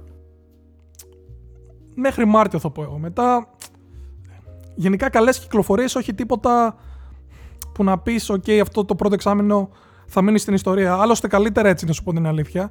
Γιατί, όπως είπες και εσύ, υπάρχουν κενά όλοι μας και να παίζεις 24 ώρες το 24ωρο, έχεις αφήσει κενά πίσω που πολύ απλά δεν μπορείς να τα συμπληρώσεις από τεράστια παιχνίδια που κυκλοφόρησαν φέτος, από προηγούμενες χρονιές. Επομένως, για μένα ιδανικά το 24 θα, θα ήθελα να ήταν μια ήρεμη χρονιά. Α το ξεχάσουμε, δεν πειράζει. Έχει τις κυκλοφορίες του. Ε, να πω λίγο πώς το έχουμε οργανώσει εδώ. Θα πάμε χρονολογικά. Ξεκινάμε από Ιανουάριο και φτάνουμε νομίζω μέχρι Αύγουστο που έχει μια κυκλοφορία εκεί. Μετά θα πιάσουμε τα παιχνίδια που κυκλοφορούν μέσα στο 24 αλλά δεν γνωρίζουμε πότε. Και στο τέλος θα κλείσουμε την εκπομπή με 10 indies προτάσεις που έψαξα εγώ που θεωρώ ότι θα βγουν τα καλύτερα indies του 2024 και να υπάρχει κάποια ιδιαιτερότητα σε αυτό από μεγάλες εταιρείες, μικρότερες εταιρείες, one, pa- ε, one person studios κτλ. Λοιπόν, τώρα που σου έχω εδώ, δεν ξέρω αν έχεις δει. Έχω ξεχάσει να σου το πω, μιας και ασχολείσαι αρκετά με τα indies. Έχω ξεχάσει να σου αναφέρω ένα indie το οποίο το έχω δει πριν από μπόλικα χρόνια. Ήταν να βγει για Nintendo Switch και PC, ξέρω κάτι τέτοιο. Ε, το οποίο ονομάζεται Savior. Έχεις ιδέα για τι πράγμα μιλάω; Ναι, ξέρω, είναι με μια κοπέλα που έχει ένα polearm, μαθαίνει πολεμικές τέχνες. Αυτό ξεκίνησε από Kickstarter. Ναι. Αλλά είσαι τσάκαλος, είσαι τσάκαλος. Πούς σκατά είναι αυτό το παιχνίδι, αυτό θέλω να ρωτήσω. το φτιάχνουν μωρέ, δίνει, δίνει updates στο Twitter ο developer κυρίως. Το Kickstarter νομίζω είχε πάει ασύλληπτα καλά. Στυλ τριπλάσιο από το αρχικό budget που είχαν. Ό,τι τρέλερ έχω δει για αυτό το παιχνίδι το λατρεύω. Θέλω να το καταπιώ, θέλω, το θέλω μέσα μου. Είναι φανταστικό, φανταστικό. αυτό που έχουν κάνει. Να πούμε είναι pixel art animation, νομίζω περισσότερο story driven, λιγότερο Metroidvania. Αν και νομίζω πρέπει να έχει. Φανταστικά κάποια... animations και φοβερό ναι, ναι, ναι. ξύλο. Φοβερό ξύλο. Φοβερό, όντως. Θα έρθει και αυτό που θα πάει. Μακάρι. Λοιπόν, μπορούμε να ξεκινήσουμε αν θες. Πάμε, ναι. Τι έχουμε τον Ιανουάριο; Πρώτο παιχνίδι έτσι σημαντικό, το αναφέραμε και πριν. Έρχεται στις 18 πρώτου. Ε, στην ουσία ε, είναι, τα είπαμε και πριν, δεν χρειάζεται να ξαναλέμε ακριβώς τα ίδια. Έρχεται από την Ubisoft Montpellier νομίζω. Νομίζω Montreal. Είναι... Montreal, σωστά. Ε, που μας έχουν δώσει τα Rayman στο παρελθόν. Είναι του d θα είναι platform full. Είναι Metroidvania, Περιμένετε δηλαδή μια εμπειρία τύπου όρη, όμως με, το, με τα combat mechanics του Prince of Persia. Τα combat mechanics του Prince of Persia είναι τα εξής. Είναι σπαθιά, είναι counter attacks, είναι overjumps, ξέρω εγώ, είναι η χρήση του Sands of Time για, για να πηγαίνετε το χρόνο μπρος πίσω. Έχει τέτοια πράγματα τα οποία θα χρησιμοποιηθούν και σε puzzle και σε μάχες. Αν αυτό που βλέπετε στο trailer σας αρέσει έστω και λίγο, ε, εγώ θα πω ότι εντάξει, καλό θα είναι να το έχετε στα ραντάρ σας. Δεν μπορώ να πω παραπάνω για να μην ε, φανεί ότι σπάω κανένα embargo ή κάτι τέτοιο. Έχουμε τσεκάρει λίγο. Εγώ τουλάχιστον το έχω τσεκάρει λίγο το παιχνίδι. Ε, ο Βαγγέλης Οστεργίου έχει αναλάβει το review. Ε, όπως βλέπετε στον, ε, στο βίντεο υπάρχουν ε, τρανταχτά Metroidvania στοιχεία. Εμένα το αγαπημένο μου είδος, μακράν. Και το γεγονός ότι έκαναν έτσι και ένα αγαπημένο μου franchise, παρόλο που έχω ξανααναφέρει και έχει διαφωνήσει ο Στάθης, ότι δεν μου αρέσει το art direction του ε, είναι πανέμορφο. Δεν, μπορώ, δεν το αρνούμε αυτό. Απλά δεν μου αρέσει το στυλ που επέλεξαν δεκτό, για δεκτό, το δεκτό, δεκτό. Είναι πιο hip. Είναι λίγο yo man, τουλάχιστον έτσι φέρνει το design του χαρακτήρα. από το πιο ναι, στιβαρό που περιμένεις ίσως από ένα Prince of Persia. Προσωπικά δεν μου αρέσουν και πάρα πολύ αυτά τα τύπου Arcane, τύπου ε, Riot, πώς το λένε, τύπου Όντως. Fortnite. Ε, εγώ ναι, θεωρώ ότι. Αν και λόγω το καθιέρωσε η Arcane με το Dishonored 2 αυτό το στυλ. Δηλαδή θεωρώ ότι ταιριάζει πάρα πολύ στην αισθητική του Arcane. Το οποίο Arcane, τώρα που το αναφέραμε, παίχτηκε και ένα τρέιλεράκι, ένα first look, για τη δεύτερη σεζόν που βγαίνει τον Νοέμβριο. Εγώ το αγάπησα. Όπως και να έχει τώρα στα του Prince of Persia. Φανταστική σειρά. Δεν έχω καμία επαφή με κανένα παιχνίδι της Riot, δεν με ενδιαφέρει τίποτα. Το Arcane είναι ναι. φανταστική σειρά. Φανταστική σειρά. Ε, όλο αυτό λένε, δηλαδή και άτομα που δεν έχουν αγγίξει ποτέ το LOL, λένε ότι το Arcane είναι one of a time series, είναι τόσο special. Mm. Και ότι έχει ένα μουσικό βίντεο σε κάθε επεισόδιο του. Πάνω κάτω. Μουσικό βίντεο με την έννοια ότι συμβαίνει κάτι στην ιστορία και παίζει μουσική από πίσω. Η χορογραφή της μάχης. Jinx vs Echo mm. και κάτι τέτοια απίστευτα πράγματα. Τώρα για το Prince, κάτι που αξίζει να πούμε είναι ότι η ιστορία του, σύμφωνα με τους developers, θα διερκέσει 25 ώρες. Ωπα ρε. Θα είναι μεγαλούτσικο δηλαδή, ναι. Το έχουν πει. Και μάλιστα έχουν πει ότι σχεδίασαν το παιχνίδι με το accessibility στο μυαλό τους. Δηλαδή οποιαδήποτε πτυχή του παιχνιδιού έχει σχεδιαστεί, ε, κουμπώνει κάπως και η ιδέα του accessibility. Θα έχουν πάρα πολλές επιλογές. Βλέπετε εδώ customization που θυμίζει λίγο το σύστημα με τα charms από το Hollow Knight. Και κάτι άλλο που ήθελα να σχολιάσω είναι ότι δεν θεωρώ αναγκαστικά ότι επειδή είναι ένα 2D παιχνίδι πρέπει να το κοστολογήσουν και χαμηλότερα 20-30 ευρώ. Δηλαδή, OK, είναι Ubisoft, είναι μεγάλη εταιρεία, δεν θα πας τώρα να το συγκρίνεις με το ε, 25 ευρώ του The Last Faith ή το 20 ευρώ του Blasphemous, πόσο κάνει, 25-30 ευρώ. Νομίζω είναι ήδη χαμηλότερη τιμή, είναι στα 50 ευρώ. Θα μπορούσαν άνετα να πούνε ότι ξέρετε τι, αυτό είναι το δικό μας Metroid Dread, χτυπήστε τώρα ένα 70 για πλάκα. Mm. Δεν το έκαναν, οκ, okay, θα το δούμε. Εγώ το πιστεύω πάρα πολύ ότι θα βγει καλό παιχνίδι. και έχει και ένα τρελό quality of life improvement που μπορείς να βγάλεις φωτογραφίες σε κάποια τοπία που είσαι που πιθανότατα δεν έχεις το διπλό άλμα για να πάρεις τη σφαίρα για το upgrade ή οτιδήποτε. Μπορείς να βγάλεις εκείνο το σημείο φωτογραφία και να το τοποθετήσεις σαν σημείο στο χάρτη. Που αυτό για μένα μου φαίνεται αδιανόητο quality of life improvement, ειδικά όταν κάποια Metroidvania δεν έχουν καν σύστημα να βάλεις σημάδια. Όταν φτιάχνεις ένα τεράστιο χάρτη 20, κάτι, ναι. 25 ώρες παιχνίδι, πρέπει να τα έχεις αυτά. Και χάνεσαι, δεν θυμάσαι τίποτα, ξέρω εγώ, ναι. Μπράβο, ναι. Πάμε παρακάτω. Λοιπόν, ε, από τα πολύ καλά και εγώ το περίμενα αυτό πώς και πώς. Χαίρομαι πάρα πολύ που το έχουμε στα χέρια μας και νωρίτερα και θα βγει το review στην ώρα του. Ε, λοιπόν, άλλο ένα παιχνίδι που έχουμε νωρίτερα, πάρα πολύ νωρίτερα και θα βγει επίσης στην ώρα του. Ε, το οποίο embargo είναι στις 16 του μηνός Οπότε έχουμε 16 την άλλη εβδομάδα. Όχι αυτή την εβδομάδα Όχι την άλλη εβδομάδα. Ναι δεν θα το δείτε το review αυτή την εβδομάδα Θα το δείτε την επόμενη. Ε, Είναι το The Last of Us Part 2 Remastered. Αν αναρωτιέστε ε, γιατί πράγμα μιλάμε Είναι η έκδοση του The Last of Us Part 2 για PS5 η οποία έρχεται με βελτιώσεις όπως είναι το η πιο σημαντική σίγουρα είναι το commentary, θα το πω αυτό. Ε, αλλά έχει ακόμα κι άλλες όπως είναι ένα extra mode ε, roguelike το οποίο ονομάζεται No Remorse πώς λέγεται. No Return. Και No Return. Και ένα ακόμα mode το οποίο είναι για τα lost levels που έχει κάποιες ε, έχει τρεις βασικά σκηνές ε, που κόπηκαν από το, από το The Last of Us Part 2 και έρχονται εδώ πέρα όχι όμως τελειωμένες και έρχονται με τη μορφή ας πούμε όπως είναι τα ε, το Discovery Mode ξέρω εγώ και τα λοιπά στο, ε, στα Assassin's Creed. Είναι τέτοιο τύπου δηλαδή πας από bubble σε bubble ξέρω εγώ για να δεις τι έχει. Ε, μαζί με παράλληλα με σχολιασμό και τα λοιπά. Αυτά είναι τα Lost Levels. Έχουμε φυσικά και άλλα πραγματάκια άλλα ε, extra skins, ε, ρούχα και τέτοια πράγματα. Και το Guitar Free Play φυσικά. Ε, το οποίο σου επιτρέπει να παίξεις ε, κιθάρα ανενόχλητος χωρίς να χρειάζεται να πας κάπου ή να τέτοιο ή να χρειάζεται να ολοκληρώσεις κάτι. Ε, οι βελτιώσεις που έρχονται στο παιχνίδι ε, δεν ξέρω τι, έχει, τι έχουμε πει τώρα και τι έχει εμφανιστεί οπότε θα Αυτό τα Αυτό που έχει εμφανιστεί από τεχνικά και τα ξέρουμε επίσημα είναι ότι σου δίνεται η ικανότητα να, αν θες να το παίξεις 60 fps 2K 1440p κλασικά ή τώρα Όπως που θα παίζει πάρουμε δηλαδή και η έκδοση PS4 στο PS5 Ακριβώς με το Java upgrade που δώσανε ή αλλιώς ε, σου δίνει επιλογή για 4K 30 fps ή αν έχεις τη δυνατότητα για, να, για VRR 4K με unlocked VRR δεν νομίζω να είναι ακριβώς 40 κλειδωμένο. Αυτά έχουν πει στα τεχνικά τους. Τώρα... Ε, το παιχνίδι θα μπορείτε να το αγοράσετε ή στα 50 ευρώ ή αν έχετε ήδη το αρχικό παιχνίδι με ένα ε, δεκαρικάκι παίρνετε την έκδοση PS5. Βγήκαν και κάποιες οδηγίες για το πώς θα μπορείτε να το κάνετε. Λίγο όταν εμφανιστεί τέλος πάντων στο store, βάζετε δισκάκι μέσα, ε, τσιμπάτε το upgrade από το PS Store που θα έχει εμφανιστεί. Ε, οπότε that's that. Ναι. Αυτά. Σ' αφήνω να μιλήσεις για το επόμενο. Κάτσε να δω και ποιο είναι. Το Like a Dragon αυτό πρέπει να είναι. Yes. Τι να πω, και εγώ δεν έχω παίξει. Να πω τη σχέση μου με την σειρά Yakuza. Βασικά δεν έχω κάποια σχέση. Είναι ότι έχω παίξει 5 ώρες από το Yakuza Zero. Μετά μπήκα στρατό και μετά δεν ασχολήθηκα ποτέ ξανά. Γενικά, μόνο ξέροντας ότι για να παίξεις το Like a Dragon αυτό πρέπει να έχεις παίξει όλα τα προηγούμενα.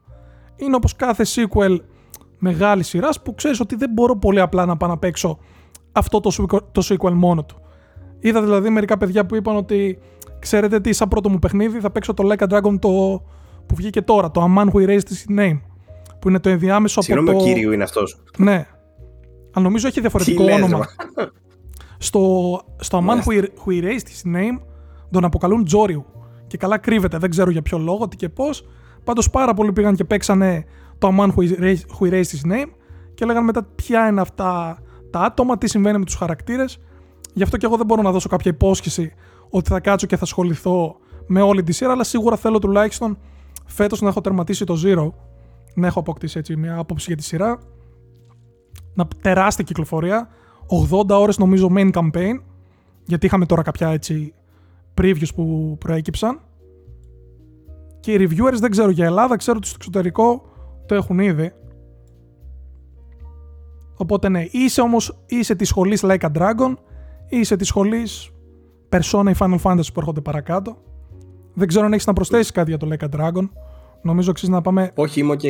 σε άλλη μια τεράστια κυκλοφορία που κυκλοφορεί και το Like a Dragon ήταν στις 28 Ιανουαρίου και το Tekken 8, αν δεν κάνω λάθος, είναι και αυτό στις 28. Το 26 οποίο είναι... έχουμε σημειώσει. Α, οκ, οπότε κάνω λάθος. Ποιο ήταν πρώτο; Like a Dragon 26. Και τα δύο, και τα δύο λέμε Α, για 26, και τα δύο αλλά 26. δεν είμαι 26, μάλλον, νομίζω 26. Σωστό είναι, σωστό είναι, ναι. Ίδια μέρα, δύο τεράστιες Ναι. κυκλοφορίες. Ε, Παύλο, δεν ξέρω, ποια είναι η σχέση σου με τα Tekken; Να πω εγώ ότι είχα παίξει Ε, το, το Tekken το 7 και μέχρι και έτσι, δεν ασχολήθηκα μετά παραπάνω. Α, με τα Tekken. Α, τα Tekken τα αγαπάω. Tekken από το πρώτο Tekken στο... ήταν το System Seller, γιατί με έτσι τα πάω εγώ. Ε, αυτά τα παιχνίδια παίζω ε, για το PlayStation 1. Θυμάμαι που πήγαινα σε... στο μαγαζί της γειτονιάς και μου έλεγε έλα, έλα να σου δείξω το καινούριο το PlayStation. Τότε που εγώ έπαιζα μέχρι 3DO, ξέρω, Mega Drive και 3DO. Δεν, δεν είχα δει γραφικά τρισδιάστατα να ξέρεις. Και πάω και βλέπω το Tekken και έβλεπα εκεί πέρα τον ε, Law που έκανε, πάταγε στο τετράγωνο και το χιάσουμε και έκανε αυτή την τούμπα που πήδαγε πάνω του και έκανε κολοτούμπα στον αέρα και έσκαγε πάνω του. Και ήθελα μετά να κάνω μόνο αυτό. Μόνο αυτό. Να κάνεις Οπότε, κολο, ναι, κολοτούμπα, πήγα και στο, αγόρασα κολοτούμπα στον PlayStation. αέρα. Ναι, σωστά. Στο Tekken. και από τότε την αγάπησα τη σειρά. Tekken 2, Tekken 3 τα είχα λιώσει. Tekken 4 είχα αρχίσει να απομακρύνομαι. 5 και 6 ήμουν αρκετά απομακρυσμένος. Επανήλθα στο 7. Το είχα κάνει πλατίνα, βέβαια βγαίνει πλατίνα σε μια μέρα. ναι, ναι, ναι. αλλά, αλλά ήταν, θεωρώ, το Tekken 7 έτσι μια επιστροφή, ας πούμε, καλή. Δηλαδή είχαν βγάλει και το, ένα πιο εκτενές story mode που δεν είχαν τα προηγούμενα. Είχανε, αλλά δεν είχαν αυτό που είχε το 7. Ε, και είχαν βελτιώσει τέλος πάντων σοβαρούς τομείς, είχε μπόλικο περιεχόμενο, ωραία πράγματα για το Tekken το 7. Από το 8 τώρα, επειδή έπαιξα τον demo, ξέρω ότι το έχεις παίξει κι εσύ. ναι, ναι. Ε, να πούμε ότι είναι σε Unreal Engine 5 για πρώτη φορά. Να πούμε ότι έχει ένα ακόμη εκτενέστερο story mode ε, συνολικό. Έχει story modes και για κάποιους χαρακτήρες, αν δεν κάνω λάθος, από ό,τι κατάλαβα, από ό,τι φαίνεται και από το μενού. Ε, και έχει φυσικά και τα κλασικά τα υπόλοιπα τα modes, ρε παιδί μου. Αλλά το demo σε πετάει, ας πούμε, σε, ένα, σε μια μάχη καζούγια με Jin. Ε, σαν και αυτό που βλέπετε τώρα, αλλά όχι αυτή, μια άλλη μάχη. Όπου είναι έτσι όπως το βλέπετε τώρα. Δηλαδή, σκάει cutscene, ξέρω εγώ, παίζεις. Ε, μετά σκάει άλλο cutscene, ξανασυνεχίζεις να παίζεις. Ε, και χωρίζεται κάπως έτσι σε γύρους. Μετά αλλάζουν σε Devil Jin ο ένας, Devil Kazuya ο άλλος. Γίνεται τέλος πάντων ένας χαμούλης. Και όλα αυτά Ε, στο demo. set pieces, οπότε set pieces, αναρωτιέμαι τεράστια, τι θα έχει. Ναι, οπότε αναρωτιέμαι τι θα έχει το βασικό το παιχνίδι. Ε, να πω και εγώ ότι μου φάνηκαν λίγο θολά τα γραφικά. Σ' άκουσα που το έλεγες στο προηγούμενο και εμένα μου φάνηκαν λίγο θολά τα γραφικά. Νομίζω ότι είναι Σε, κάπως σε πεσμένη η PS5 ανάλυση. έπαιξες, να πούμε. Σωστά; PS5, ναι. Ναι. Ναι, ναι, ναι. Ε, Παρ' όλα αυτά, εντάξει, εντυπωσιακό είναι, δεν μπορώ να πω. Είναι Όχι, βελτιωμένος σε ναι, σχέση ναι, με το 7. Έχει δηλαδή παραπάνω πράγματα. Και είναι νομίζω Αλλά από τα, από τα δεν λίγα ξέρω, θα fighting δούμε. games που ακολουθούν την ίδια, το ίδιο οπτικό στυλ που είχε και το 7. Ενώ είδαμε το Street Fighter άλλαξε εντελώς. Και, και το Mortal Kombat δεν είναι τόσο πολύ των αλλαγών. Γενικά η NetherRealm θεωρώ ότι σε όλα τα fighting game της από το Mortal, Com- Mortal Kombat 10 και μετά πάνω κάτω τα λες και ίδια. Οκ, έχουμε δει τρελές βελτιώσεις στα γραφικά, αλλά δεν είναι ότι διαφοροποιούνται όπως κάνει π.χ. Capcom με τα Street Fighter. Οι άλλες εταιρείες όπως είναι η Arc System Street Works. Fighter τελείως τελείως διαφορετικά. Ναι, ναι, ναι. Η NetherRealm θεωρώ ότι κάνει φιλότιμες προσπάθειες να τα διαφοροποιήσει. Αλλά είναι και πολύ πιο, πιο, πιο συμπυκνωμένο το πρόγραμμά τους. Δηλαδή, αν βγαίνουν κάθε 2-3 χρόνια, ξέρω εγώ, δεν, δεν είναι το ίδιο. Το Street Fighter, ας πούμε, βγαίνει κάθε 5, κάπως έτσι. Μπράβο, ναι. Οπότε, ναι. Εντάξει, εντάξει. Θα δούμε τώρα τι παίζει με το Tekken. Μπορούμε να προχωρήσουμε στο επόμενο, αν θες. Alright.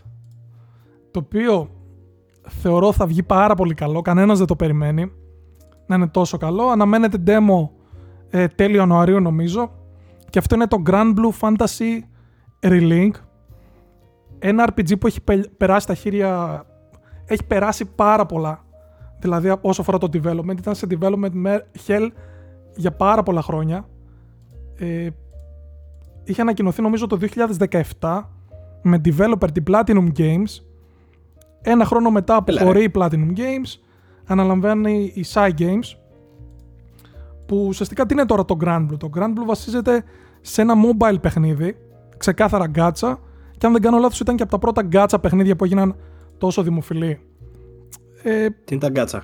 τα γκάτσα είναι αυτά τα παιχνίδια κινητού που συνήθως έχουν ε, αγορές μέσα και κυρίως να αγοράσεις χαρακτήρες όπως είναι το Genshin, για παράδειγμα.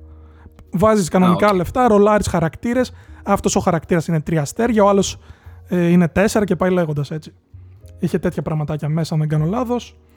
Ε, κυκλοφόρησε μετά Πολύ όμορφο μια... αυτό που βλέπω, ε. Ναι, είναι φανταστικό. Οπτικά θεωρώ ότι όσο αφορά το anime στυλ, η μίξη ρεαλισμού με, Πάρα πολύ ωραίο. με anime είναι κορυφή το Grand Blue. Α, έφαγε και delay κιόλας. Ναι, γιατί λέει για Winter. Ναι, Αλλά ε, ναι, το κυκλοφορεί θα το δούμε 1η Φλεβάρι, ε. 1η Φλεβάρι, ναι. Ε, όπως βλέπετε και στο τρέιλερ ή μάλλον για όσους μας ακούνε καλύτερα είναι ένα action, action RPG με πάρα πολλούς χαρακτήρες. Δεν έχει μέσα κα- οτιδήποτε από gacha στοιχεία ή κάτι τέτοιο. Multiplayer και local και online μέχρι τέσσερις παίχτες που μπορεί ο καθένας να έχει το δικό του χαρακτήρα. Κανονικό campaign που όπως είπαν οι developers διαρκεί γύρω στις 20 με 25 ώρες και αν θες να κάνεις τα πάντα θα σου πάρει πάνω από 100. Γιατί έχει μετά όπως συνηθίζουμε και σε πάρα πολλά MMOs, έχει μετά στο τέλος endgame raids, όπου μαζεύεσαι με το πάρτι και πολεμάς κάποιον τεράστιο εχθρό που χρειάζεσαι, ξέρω, μισή, 40 λεπτά για να τον νικήσεις ή κάτι τέτοιο. Γενικά θεωρώ θα έχει τρελό βάθος. Ήδη υπάρχουν gameplay plan από τα πρώτα λεπτά του παιχνιδιού, τις πρώτες ώρες βασικά. Και θεωρώ ότι θα βγει καλό γιατί είχα παίξει και το Grand Blue Fantasy Versus, που είναι ένα fighting παιχνίδι, τώρα βγήκε και το Rising, από την Arc System Works και ντρίφησε έτσι λίγο στο lore του Grand Blue και μου άρεσε αρκετά, δηλαδή είναι κάτι πολύ ιδιαίτερο στο medieval fantasy, λίγο high fantasy στοιχείο που προσφέρει ο τίτλος και με αυτό ανοίγει ο Φεβρουάριος. Κατευθείαν περνάμε στο επόμενο και εντάξει δεν θα σταθώ σχεδόν καθόλου γιατί το ξέρουμε και ξέρουμε τι παιχνίδι θα είναι. Ε, αναφέρομαι στο Persona 3. Το Reload που είναι remake του Persona 3 για μένα του καλύτερου Persona όσο αφορά την ιστορία του και που καταλήγει, αλλά βλέπουμε κιόλας από το τρέιλερ ότι ε, διαφέρει αρκετά το story. Δηλαδή αν έχεις παίξει το original βλέπεις πράγματα που δεν υπήρχαν και αυτό είναι ξεκάθαρο και από την αλλαγή στο cast. Δηλαδή όλοι οι χαρακτήρες, ναι μεν οι ίδιοι από το αρχικό παιχνίδι, έχουν γίνει recast με νέες φωνές, νέα πρόσωπα που έχουν εμφανιστεί στο χώρο του voice acting τα τελευταία χρόνια αλλά παραδοσιακό persona στο στυλ του 5. Οκ. Αυτό που όταν το παίξετε θέλω να έχετε στο νου σας είναι να μην περιμένετε καθόλου τα dungeons που είχαμε στο Persona 5.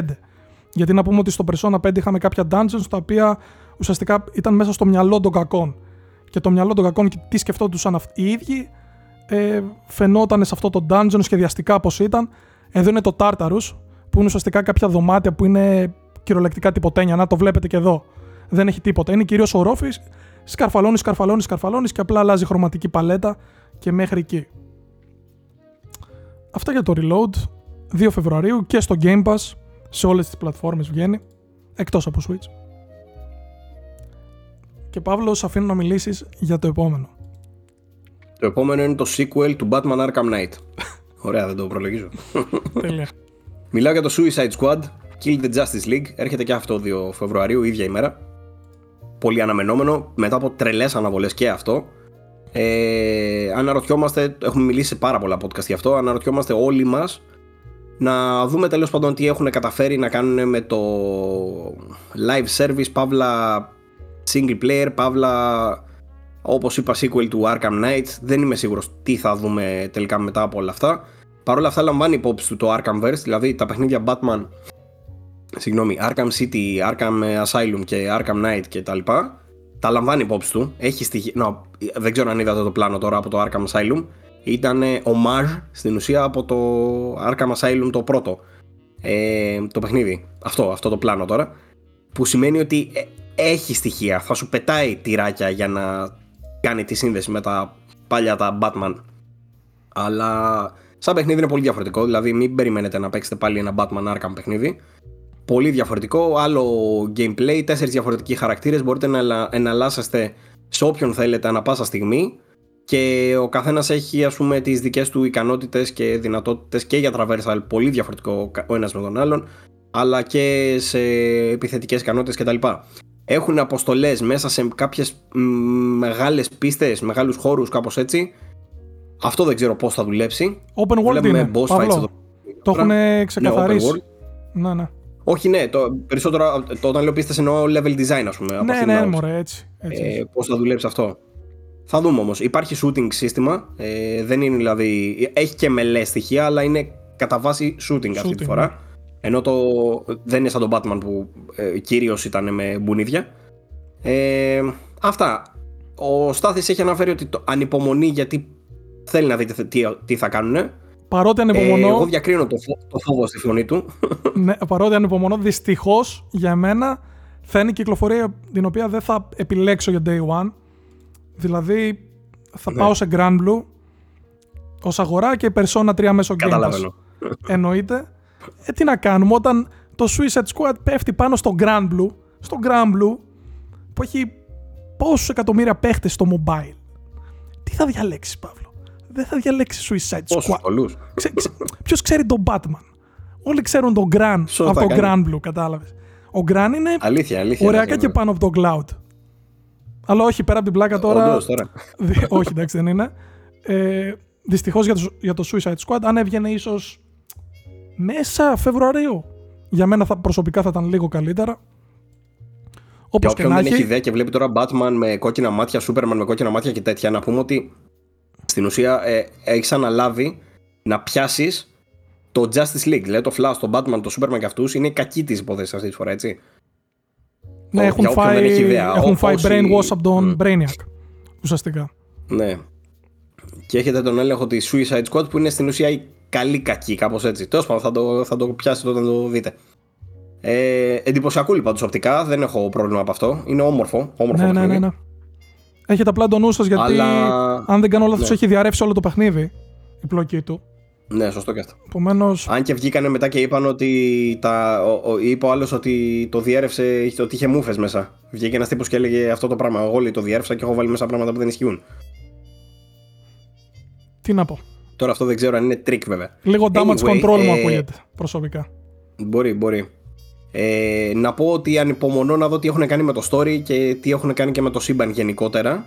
Ε, είναι ένα παιχνίδι το οποίο θα μπορούσε να κυμανθεί ξέρω εγώ από το 5, 6 μέχρι και 8-9 ξέρω εγώ. Θα μπορούσε. Θα μπορούσε. Πότε Όλα δεν στο, ξέρεις, όλα θα στο δούμε. σενάριο, όλα στο σενάριο κρίνονται. Το gameplay φαίνεται δια, Ναι. διασκεδαστικό. Rocksteady, Rocksteady. Ναι. Λοιπόν, ε, επόμενο παιχνίδι στην ε, λίστα είναι το Helldivers 2. Τι είναι το Helldivers 2? Είναι ένα παιχνίδι, ένα sequel μάλλον, ενός παιχνιδιού που είχαμε δει στο PlayStation 4 το οποίο τότε ήταν top-down, αν δεν κάνω λάθος ε, όπου είχες μια ομάδα τύπου, πώς να το πω μ, πώς λεγόντουσαν ε, Helldivers. Zombie Nation, η εταιρεία που βγάζει αυτά τα παιχνίδια ναι, όχι το ξέρω ε, Δεν- δεν υπήρχαν θυμάμαι, πάντως κάποιο, ναι. ένα, ναι, ένα είδος παιχνιδιού τέλος πάντων που ήταν shooter top-down που ε, ασχολιόταν περισσότερο με αυτό. Τώρα το Helldivers το ένα ήταν έτσι, το 2 τώρα είναι, διαφέρει αρκετά γιατί το ανέβηκε πάρα πολύ το budget από ό,τι φαίνεται. Ε, πλέον έχει γίνει third person πίσω από τον νόμο. Ε, πάλι είναι co-op, διατηρεί πολλά κοινά στοιχεία σε σχέση με το πρώτο, αλλά είναι ένα, ε, φαίνεται περίπου 7 γενιές ε, μετά το προηγούμενο παιχνίδι. Ε, δεν ξέρω αν θα έχει story story όπως το εννοούμε κανονικά ή αν θα βασίζεται πάρα πολύ στο multiplayer αλλά έχει, είναι εμφανές το, το στοιχείο της κομμωδίας. Δηλαδή πάνε να κάνουν τα παιδιά χιούμορ εδώ πέρα. Πετυχαίνουν θα πω. Και να πω ότι και αυτό φαίνεται όμορφο. Δεν ξέρω τώρα τι θα έχουν καταφέρει. Μου θυμίζει και λίγο Lost Planet μου θυμίζει και λίγο τέτοια πράγματα. Ε, αναρωτιέμαι. Το ακούω. θα το ναι. δοκίμαζα. Ε, είναι ένα παιχνίδι που δοκίμαζα. Νομίζω αυτό το είχαν ανακοινώσει full price. Κανονικά 80 ευρώ και μετά το έριξαν στα 40. Αν δεν κάνω λάθος. Κοστίζει Α, ναι. τώρα. Ναι. δεν ακούγεται καλό αυτό Ιδανικό θα πω εγώ για PS καλό, Plus καλό Φεβρουαρίου. ακούγεται που πέφτει η τιμή Ιδανικό για Μπράβο, Day One αυτό. PS Plus Φεβρουαρίου. Γιατί τώρα δεν ξέρω πώς θα ασχοληθούν με το Helldivers. Μακάρι να βγει καλό, να είναι καλό και ως co-op και να τους κάτσει. Λοιπόν, πάμε στο επόμενο. Ναι. Το οποίο είναι ένα πάρα πολύ ενδιαφέρον παιχνίδι. Είναι το Banishers Ghost of New, Ghosts of New Eden. Γιατί είναι ενδιαφέρον αυτό το παιχνίδι, Γιατί είναι από την. Ξέχασα το όνομα της. Don't nod. Don't Nod. είναι από την Dontnod. Ποια εταιρεία είναι η Dontnod, είναι η εταιρεία που μας έχει δώσει τα Life is Strange, το Vampire και άλλα τέτοια παιχνίδια. Ε, το Banishers δεν έχει καμία σχέση με τα προαναφερθέντα παιχνίδια. Και μάλιστα φαίνεται ότι η εταιρεία έχει ξεφύγει πλέον σε επίπεδα παραγωγής πολύ πιο πάνω από ό,τι ήταν.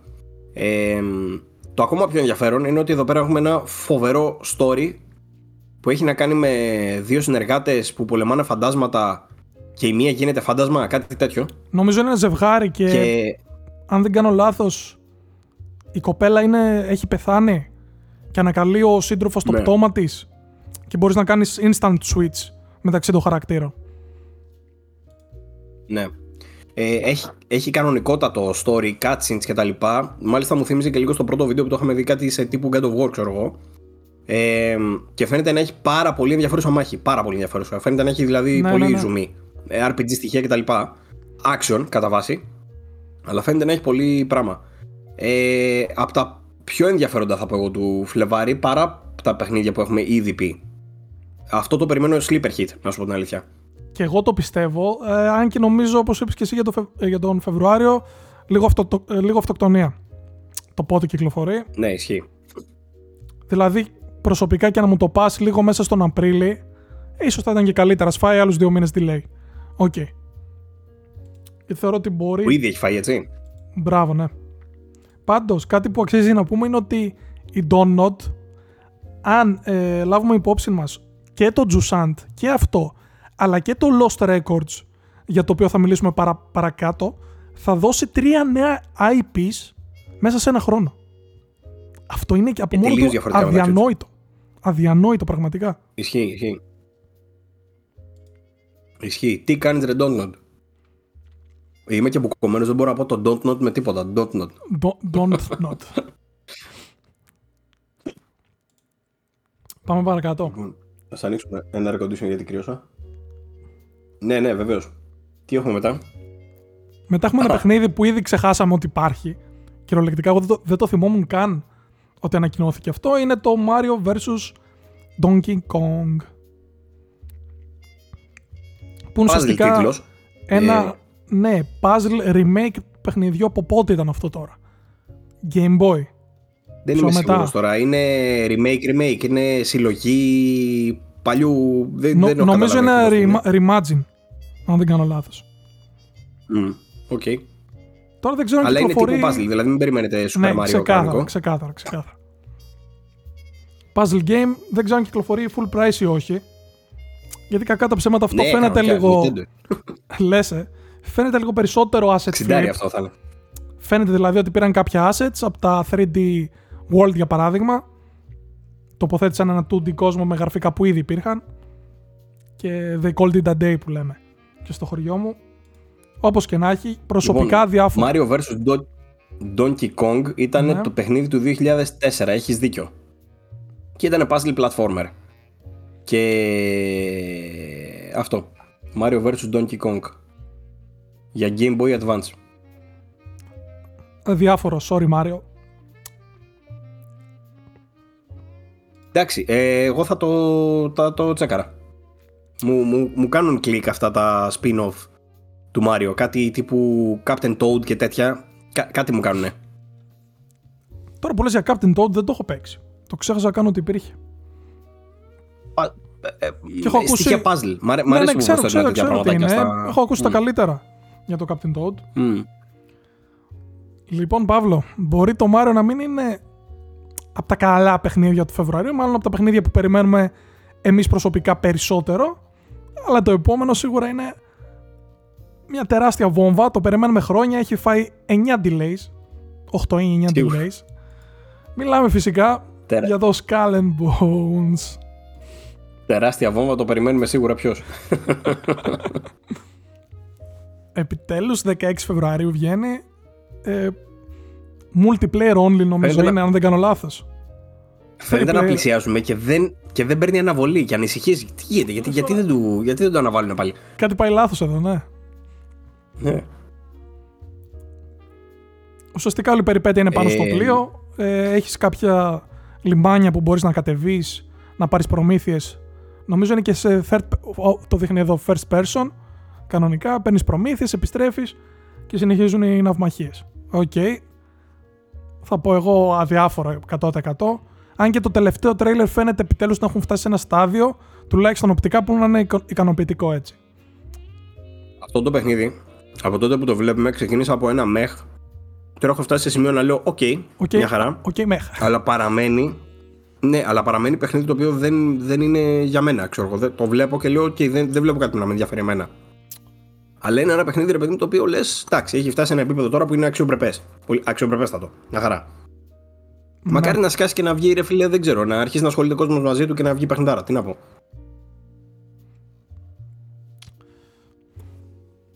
Θα δούμε, θα δούμε.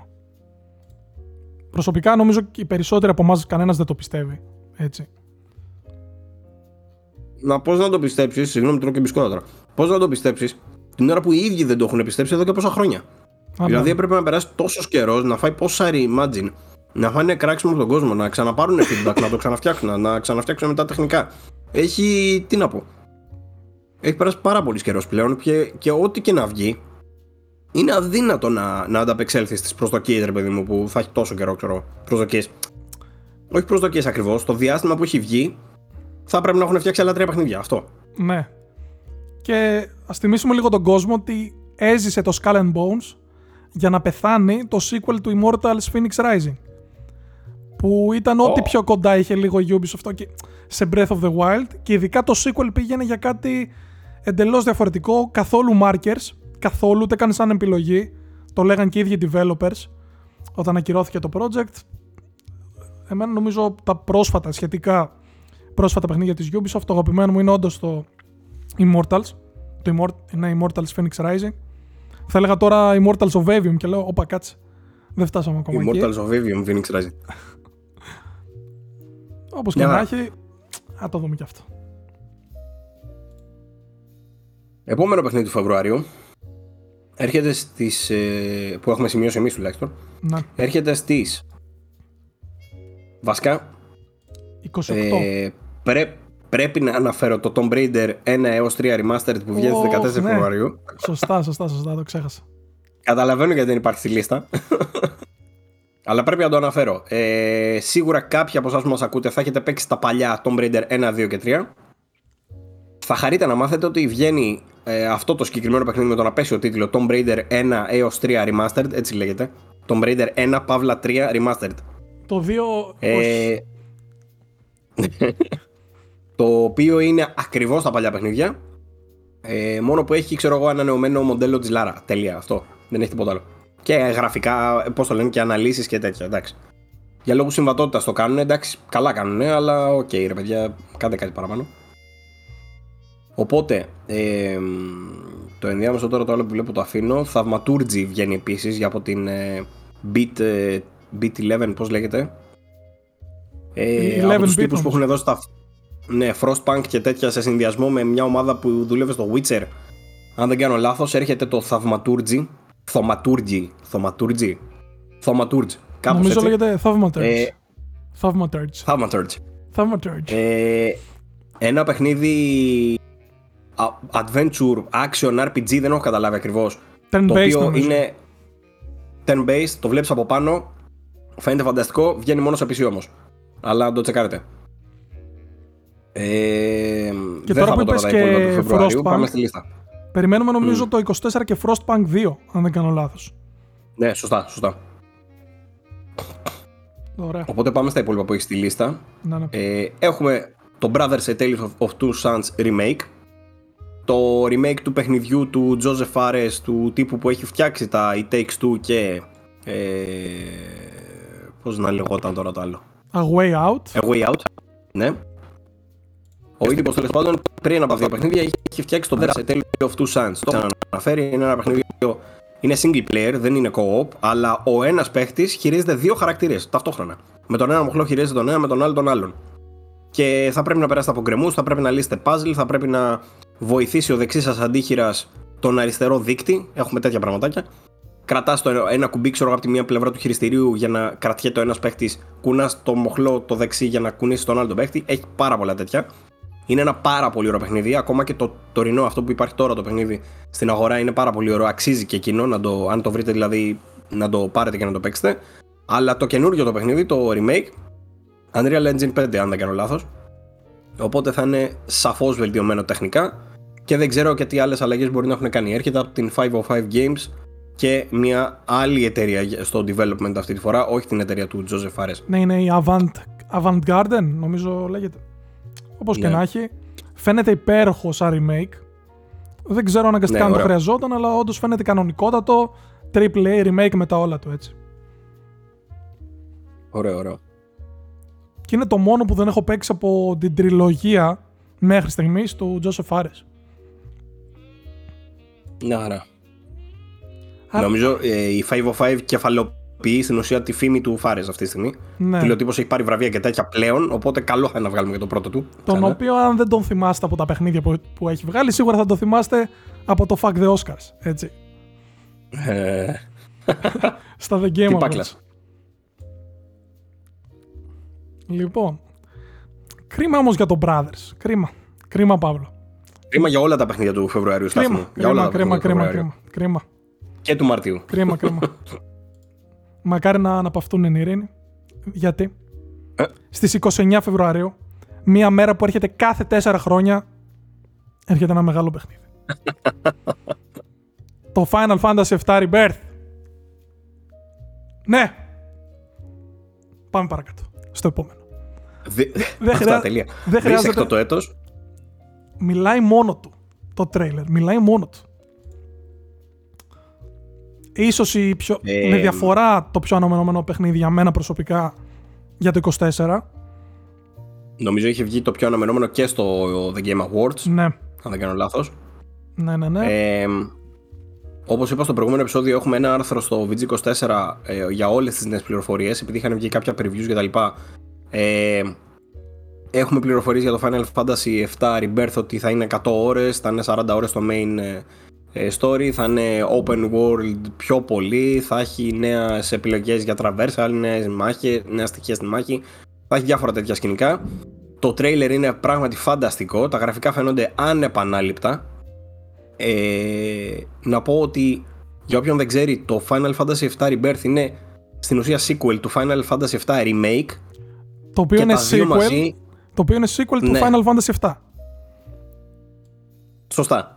Ε, αν, αν θέλουμε να είμαστε ακριβείς, αυτό που λέει ο Στάθης είναι το σωστό. Αν ε, θέλουμε να είμαστε λίγο πιο, πιο κατανοητοί στους παλιότερους, να πούμε ότι αν έχετε παίξει το παλιό το Final Fantasy το 7, ε, αυτά τα παιχνίδια είναι κάτι σαν Reimagine. Θα το, θα, καλό θα είναι να μπείτε έτσι, ας πούμε. Ότι θα δω κάτι σε διαφορετικό σε Final Fantasy 7. Ε, αλλά δεν είναι ακριβώς έτσι, θα το τσεκάρετε. Πόσο Όπως και γουστάρω, να έχει αξίζει να ξαναπαίξετε και το ναι, remake. πόσο γουστάρω Παύλο όταν ένα παιχνίδι διχάζει τόσο πολύ. Δηλαδή είναι στο 80% ίδιο ακριβώς Εσύ γιατί Με- γουστάρεις; με το αρχικό και στο τέλος κάποια πράγματα που ήταν ε, Α, αυτό λες. επικές στιγμές και ξαφνικά λες Ναι, αυτός ναι. ο χαρακτήρας που πεθαίνει ζει, γιατί ζει.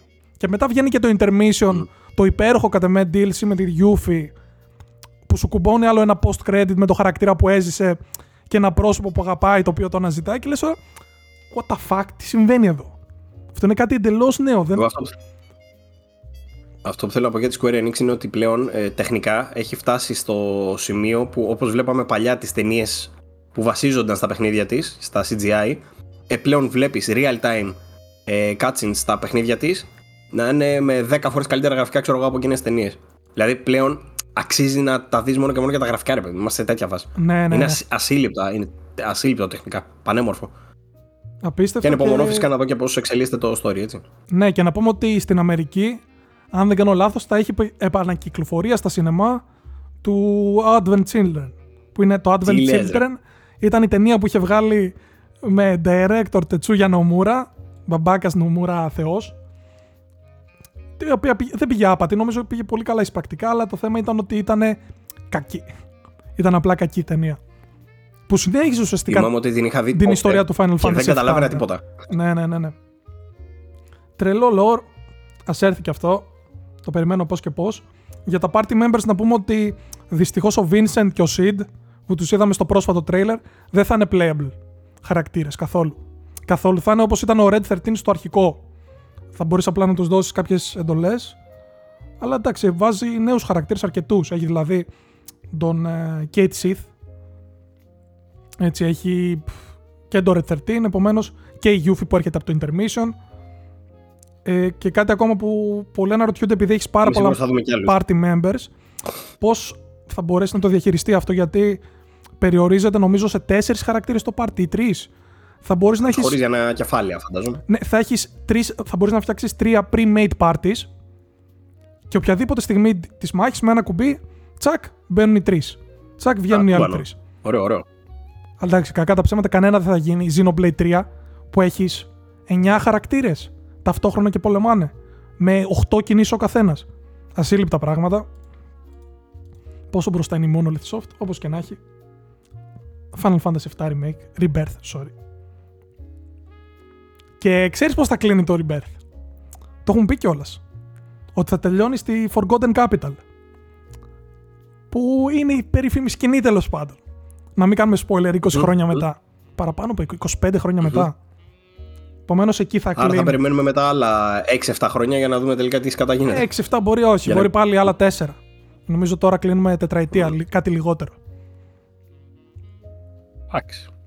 Πάντως βλέπουμε ακριβώς αυτό Πάλι που καλά, δεν πάλι θέλησε καλά. να κάνει η Santa Monica. Που η Santa Monica αρχικά το God of War, το, το νέο Saga, το North Saga, είπαν ότι θα το φτιάξουν σε τρία μέρη. Και λένε μετά, εντάξει, έχουμε και ζωές να ζήσουμε. Καλύτερα στο κλείσουμε στο 2 στο Ragnarok, που για μένα ήταν foul, δηλαδή άνετα χωρούσε ένα τρίτο παιχνίδι. Συμφωνώ. Για να είναι λίγο πιο βατό το Συμφωνώ. Ragnarok. Ήταν από τα, από τα σφάλματα του Ragnarok. Αυτό. Ναι. Εδώ πέρα θέλουν μέσα σε μια πάνω κάτω δεκαετία να κλείσουν, να δώσουν τρία παιχνίδια, να κλείσει και το Saga. Και ξέρεις, μετά εννοείται θα ακολουθήσουν και DLCs με επιλόγους και τέτοια. Γενικά το Final Fantasy Μετά θα γίνει το VII ίδιο και το Final Fantasy ε, 8, ξέρω. εγώ. το έχουν ξεζουμίσει κακά τα ψέματα και είμαι σίγουρος ότι ο Sakaguchi, δημιουργός της σειράς, δεν είναι ιδιαίτερα φαν του concept. το να επαναφέρουν το Final Fantasy VII Εγώ με λέω, τόσα αν πολλά είναι ένα- project. Αν είναι, ρε παιδί μου, το Final Fantasy 7 πάντα ήταν ένα, παιχ- ένα θρηλυκό παιχνίδι με απίστευτα αναγνωρίσιμους χαρακτήρες για ολόκληρη τη βιομηχανία, ολόκληρη. Ναι, ναι, ναι. Και δεν, η αλήθεια είναι ότι όντως δεν είχε την κάλυψη που θα. ε, Βγαίνανε άλλα παιχνίδια, ας πούμε, που είχαν πολύ περισσότερα μέλη, ξέρω εγώ, και κάλυψη στους χαρακτήρες τους. Το Final Fantasy 7 του άξιζε πράγματι κάτι καλύτερο. Οπότε πραγματικά χαίρομαι που αποφάσισαν να κάνουν κάτι σαν και αυτό με το remake. Και χαίρομαι μάλιστα που αποφάσισαν να πάρουν την τροπή αυτή που θα σου λέει στην ουσία είμαστε σαν sequel. Αυτό, μ' άρεσε πάρα πολύ. Αυτό που κάνανε. Τέλος πάντων, το έχουμε ξαναπεί. Αλλά οκ. Κοίτα, ναι, και εγώ ε, από το να βγάλουν τρία παιχνίδια και να είναι ολόιδια, step by step δεν μου λέει κάτι. Ήδη έχεις βαρεθεί από το πρώτο παιχνίδι, γιατί ξέρεις ακριβώς πώς θα το πάει. Αλλά νομίζω και για να δικαιολογήσουν περισσότερο το κάθε παιχνίδι ξεχωριστά, έτσι μπήκε η ιδέα αυτών των αλλαγών. Γιατί δεν μπορείς να τελειώσεις τώρα το πρώτο παιχνίδι με τελικό boss τον έναν κακό που πολεμούσε τέλος πάντων στον δρόμο που έφευγες από τη Midgard. Δεν μπορείς πολύ απλά. Πρέπει να έχεις το Sephiroth. Κακά τα ψέματα. Πάμε παρακάτω όμως. Μπαίνουμε Μάρτιο, έτσι. Μμμ.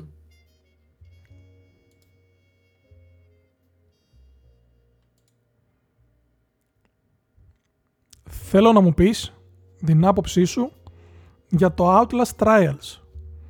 Το οποίο νομίζω έχει πάρα πολλά χρόνια που ανακοινώθηκε. Να πούμε για όσους δεν γνωρίζουν ότι είναι ένα multiplayer project στο σύμπαν του Outlast. Δεν θα είναι single player όπως ήταν τα- τα δύο πρώτα της σειράς. Εγώ δεν έχω καταλάβει ακριβώς τι παίζει. Να σου πω την αλήθεια. Ούτε Ξέρω εγώ. μόνο, Είναι- ξέρω μόνο υπάρχει ότι όμως ε- έχει φάει πάρα πολλά delays. Και πλέον, ok, ξέρουμε Ε, ότι κυκλοφορεί αρχές Μαρτίου. αν δεν κάνω λάθος είναι ήδη σε early access Α, ναι. και αυτή είναι η τελική κυκλοφορία, κάτι τέτοιο. Μμ. Α, οκ. Δεν είχα Οπότε ιδέα. Έχει, έχει, έχει ζουμί, δηλαδή, από την άποψη ότι ε, είναι πλέον παιχνίδι, ρε παιδί μου. Αλλά αυτό που λες και εγώ δεν έχω καταλάβει ακριβώς τι παίζει. Είναι ο multiplayer τίτλος της Red Barrels. Στεναχωριέμαι λίγο που αποφάσισαν να το τσουλήσουν προς τα εκεί. Θα ήθελα και άλλες ιστορίες από την ε, εταιρεία. Τουλάχιστον άλλα δύο παιχνίδια, ξέρω εγώ, προτού αποφασίσουν να βγάλουν ένα multiplayer. Ε, ή έστω να το κάνουν παράπλευρα, ρε παιδί μου. Δεν χρειαζόταν να το κάνουν, να είναι αυτό τώρα το βασικό τους παιχνίδι. Ε, αλλά ναι, horror τίτλος τέλος πάντων multiplayer, τα, τα- στα κλασικά μοντέρνα δεδομένα. Ε, έρχεται, αν δεν κάνω λάθος, μόνο σε PC. Λες. Αν δεν κάνω λάθος, ναι, Outlast. Trials. Κάτσε, θα το ψάξουμε, ρε παιδί μου, περίμενε. Ναι, ναι. ναι. Είναι στα 30 δολάρια. Ε, Α, είναι και budget. α, console, annou- console announcement πριν ένα μήνα. Τέλειο.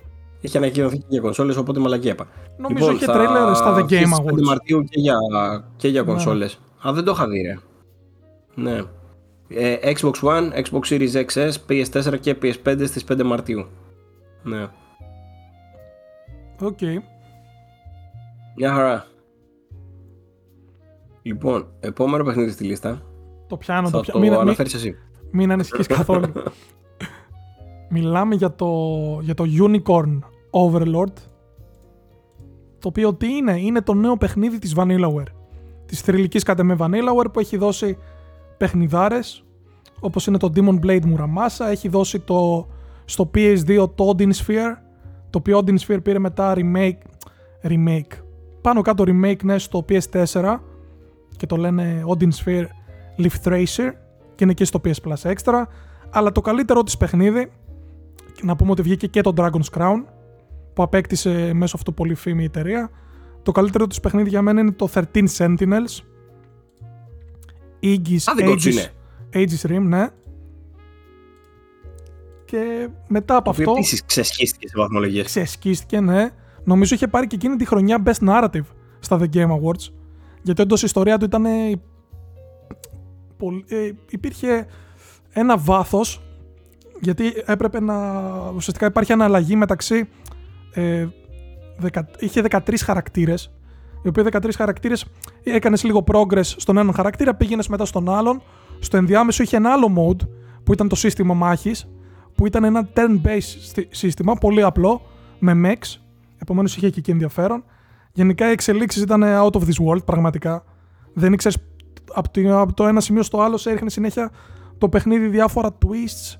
Είχε ένα πολύ ωραίο βάθος που όντως εγώ είχα αρχίσει και το έπαιζα και λέω εντάξει, τι, τι θα κάνουν. Είναι διαφορετικό project, δεν έχει τα action στοιχεία για τα οποία είναι γνωστά η Vanillaware. Ήταν περισσότερο visual novel, αλλά εν τέλει τα κατάφεραν πάρα πολύ καλά.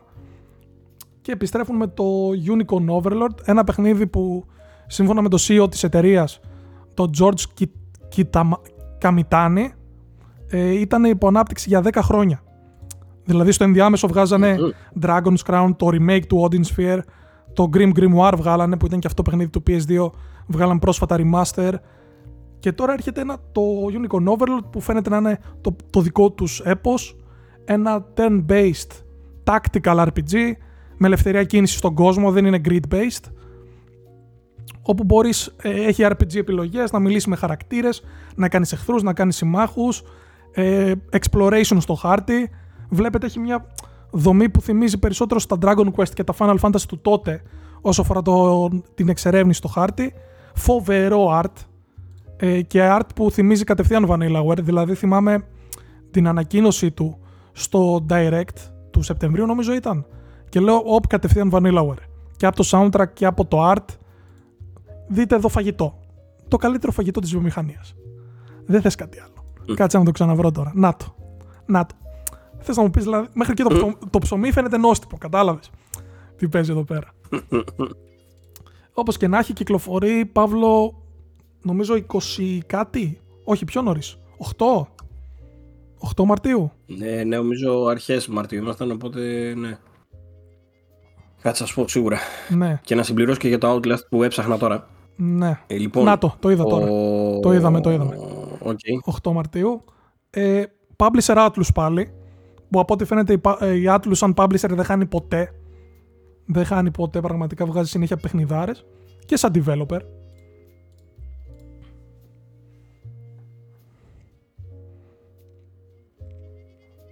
Εμ, να συμπληρώσω λίγα για το Outlast επειδή το ψάχνα πριν. Είχε βγει σε Early Access στα PC στις 18 Μαΐου του 23. Μόνο PC Early Access. Και τώρα 22 Μαρτίου είναι το full release για PC και κονσόλες. Τέλειο. Απλά το κακό είναι ότι πλέον το multiplayer space είναι τόσο πυκνοκατοικημένο που είναι πολύ δύσκολο να πετύχεις. Ή μάλλον πε- καλύτερα να ξεχωρίσεις. Χασμένοι όλοι. Ναι, είναι δύσκολο. Όλοι βλέπουν το Fortnite και νομίζουν ότι ξέρεις τι, Πά, πάμε κι εμείς κάτι εκεί. Δυστυχώς. Λοιπόν. Το επόμενο το αφήνω σε σένα. Επιστροφή. Βεβαίως. Ε, Τεράστια επιστροφή. λοιπόν, τεράστια επιστροφή του Alone in the Dark, αυτό λέει ο Στάθης τώρα. Ε, ένας από τους θρηλυκότερους horror τίτλους όλων των εποχών. Ε, επανέρχεται με ολοκένουργιο παιχνίδι, το οποίο στην ουσία αποτελεί κάτι σαν reimagine, εγώ θα πω ότι δεν έχει σχεδόν καμία σχέση, με το πρώτο παιχνίδι. Τα μόνα κοινά στοιχεία είναι ότι θα ελέγχεις και τους δύο χαρακτήρες που είχαν στο πρώτο παιχνίδι, το παλιό, που είναι ο Edward Carnby και η. Δεν θυμάμαι πώς τη λένε τέλος πάντων. ε, Ο οποίος είναι ένας ιδιωτικός detective και η, η ανιψιά του τύπου που πας να εξερευνήσεις, που πας να ερευνήσεις μάλλον, του, στην έπαυλή του. Πας σε μια έπαυλη, ε, έχει χαθεί εκεί πέρα ο θείος και έχει ε, προσλάβει η ανιψιά έναν detective και πάμε να εξερευνήσουμε να δούμε τι παίχτηκε. Για όποιον δεν ξέρει, τα Alone in the Dark είναι τίγκα και βασικά από τα πρώτα παιχνίδια που χρησιμοποίησαν το lore του, Wi- του Lovecraft και στην ουσία έχει πάρα πολλά τέτοια στοιχεία horror. Ε, το καινούργιο παιχνίδι έχει πολύ πιο έντονο και το στοιχείο της Νέας Ορλεάνης και αυτό το στυλ. Ε, το budget είναι ανεβασμένο. Βλέπουμε δηλαδή στους πρωταγωνιστικούς ρόλους τη Jodie Comer και τον... Ε, πώς τον λένε; David Harbour. και τον David Harbour από το Stranger Things. Η Jodie Comer είναι η τύπης από το Killing Eve, για όποιον έχει δει. Και ακόμα Ε, καλύτερα από έχουν το. δανείσει- Πες το. Του. Δεν την έχω δει αλλού. Έλα, πολύ γνωστή με τον. Ε, του δημιουργού του Alien την ταινία. Ένα ιστορικό έπος. Ridley Scott. Ridley Scott, ναι, που έβγαλε. Μου διαφεύγει τώρα το όνομα. Ναπολέον. Όχι, όχι, πιο πριν. Α, το τέτοιο λες ρε, το Έλα, έλα. Dual, Duel, ε, The Last Duel. The Last Duel, ναι. Μμ. Δεν το έχω δει ακόμα αυτό και λένε ότι είναι πάρα πολύ ωραίο. Ε, ηθοποιάρα τέλος πάντων και αυτή και αυτός μου αρέσει αρκετά. Ε, το καινούριο παιχνίδι πάντως φαίνεται να διαφέρει αρκετά. Έχει πάρει πολλά, κιν- πολλά στοιχεία από μοντέρνα horror γιατί έχουμε πολύ καιρό να δούμε Alone in the Dark. Ε, στην ουσία το τελευταίο Alone in the Dark το είχαμε δει επί εποχές PS3, Xbox 360 που είχε βγει πάλι ένα reimagine το οποίο είχε βγει με πάρα πολλά προβλήματα αλλά είχε και πολλές καινοτομίες τότε. Θυμάμαι ότι έπαιζε με τη φωτιά με τρόπο μοναδικό. Δεν υπήρχε άλλο παιχνίδι να παίζει έτσι με τη φωτιά όπως έπαιζε εκείνο. Ενώ κυριολεκτικά είχε στα mechanics τη φωτιά και μπορούσες να λύσεις puzzle και τέτοια. Ε, και είχε και πάρα πολύ ωραία πραγματάκια. Φοβερή μουσική. Δυστυχώς δεν το συνέχισαν κάπως εκείνο για να βγάλει κάποιο sequel, ας πούμε. Οπότε τώρα πάλι πέρασαν χρόνια και έρχονται πάλι με καινούριο reimagine.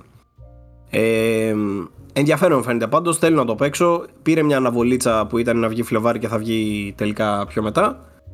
Ε, αυτά. Θα δούμε. Έχει βγει ένα demo το οποίο δεν είναι καθόλου ενδεικτικό γιατί στην ουσία είναι σαν τίποτα. Walking sim.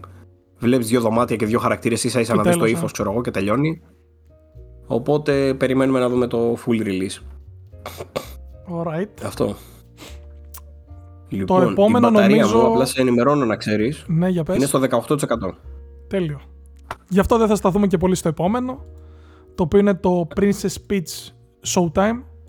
Νέο Princess Peach με- μετά από πόσα χρόνια. Οκ. Νομίζω δεν υπάρχει άλλο. Νομίζω είναι το πρώτο της παιχνίδι. Υπάρχει σίγουρα κι άλλο. Όντως. Ναι. Δεν θυμάμαι τώρα που έχει βγει. Δεν επιμένω, δεν επιμένω. Όπως και να έχει, εντάξει, να, ε, το Princess Peach κυκλοφορεί νομίζω στις 23. Την ίδια μέρα που κυκλοφορούν άλλα δύο πολύ μεγάλα παιχνίδια. Ένα από αυτά 22 είναι... Μαρτίου, Α, 22. Princess Peach Showtime.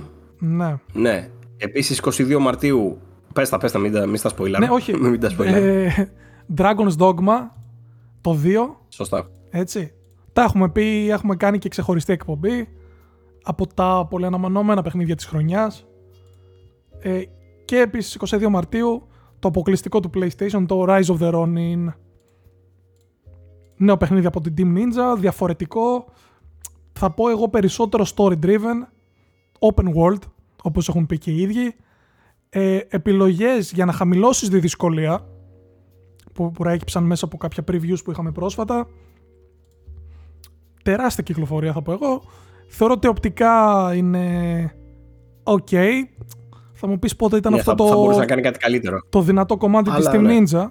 Πρόσφατα μην ξεχνάμε μας έδωσε και το ε, Stranger of Paradise του Final Fantasy Final Fantasy Origin. Το οποίο εντάξει. Που, δε, που σίγουρα δεν, δεν ήταν το τεχνικό του κομμάτι το καλό. Ε, ίσως, ίσως, ίσως. Δεν επιβεβαιώνω ούτε διαψεύδω. Λοιπόν, Ναι.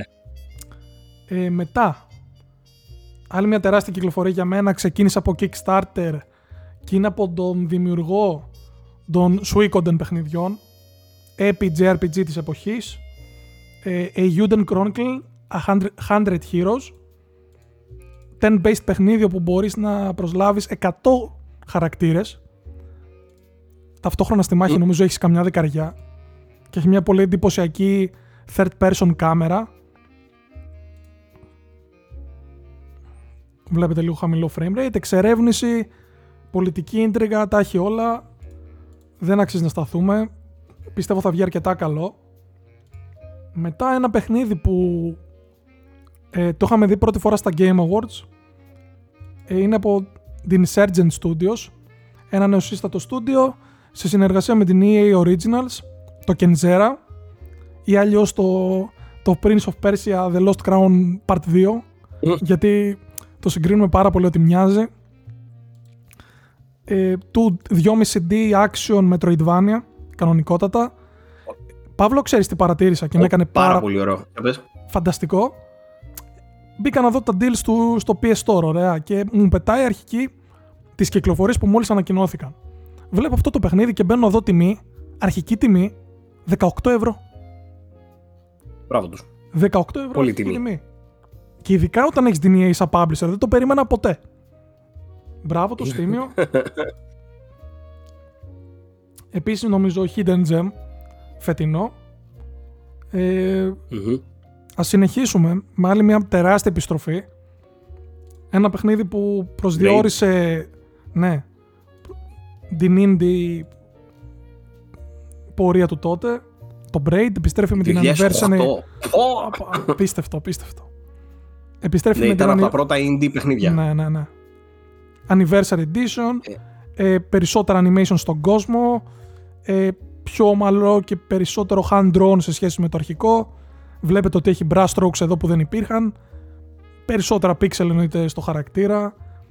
Ε, είχε πει ο, πώς το λένε το δημιουργό, ο Jonathan Blow, ότι θα έχουν παραπάνω από 25 ώρες commentary. Για την Πάνω. ιστορία, το art direction, 5.000 πράγματα. Πολύ δυνατό. Τέλη Έλα, ρε. Απριλίου, αν δεν Το κάνω commentary λάθος. φαίνεται. Ναι, έρχεται 30 Απριλίου. Το commentary φαίνεται φανταστικό εντωμεταξύ, έτσι όπως το βλέπω. Ε, Ναι. Το Braid είναι ένα από τα πιο σοκαριστικά παιχνίδια που έχω παίξει στη ζωή μου, έτσι. Και όταν λέω σοκαριστικά, εννοώ. Σε ευχαριστώ. Ε, καταρχήν βγαίνει και στο, και στο Netflix, iOS και Android. Αλλά είναι σοκ και ο, τερμαζ, ο τερματισμός του είναι ένας από τους πιο αξιομνημόνευτους ever. Και αν κάποιος βλέπει τώρα τον Braid και λέει τι λέει αυτός ας πούμε, να πω ότι είναι κάτι σαν αλληγορία όχι σαν αλληγορία, κάτι σαν το αντίθετο του Super Mario. Δεν μπορώ να το περιγράψω ακριβώς. Είναι από τα πιο έξυπνα παιχνίδια που έχω παίξει ποτέ μου. Έχει από τα πιο έξυπνα puzzles που έχω παίξει ποτέ μου. Παίζει πάρα πολύ με το χρόνο. Παίζει πάρα πολύ με concept που έχουν να κάνουν με το χρόνο και την ύλη και όλα αυτά. Είναι πολύ πιο έξυπνο από ό,τι του φαίνεται και είναι ταυτόχρονα έτσι το βλέπεις και λες: Εντάξει, παιδικό παιχνιδάκι, καμία σχέση. Είναι θεόβαρο. Είναι βα- σκοτεινό παιχνίδι. Ε, Και ένα, με ένα πολλές τέλος, ιδέες και πολλά- ένα τέλος που θα μνημονεύουμε για πάρα πολλά Το χρόνια. τέλος είναι ποίημα. Είναι ποίημα. Είναι ποίημα. έπος, έπος, έπος, έπος. Αυτά και για το Braid. Δεν ξέρω σε τι τιμή κυκλοφορεί. Νομίζω Δεν το έχω δει ούτε εγώ. 30 ευρώ πρέπει να κάνει. Δεν νομίζω να είναι full price.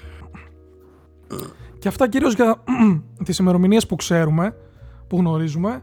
Έχουμε μετά εντάξει τον Ιούνιο που βγαίνει το Destiny 2 το expansion.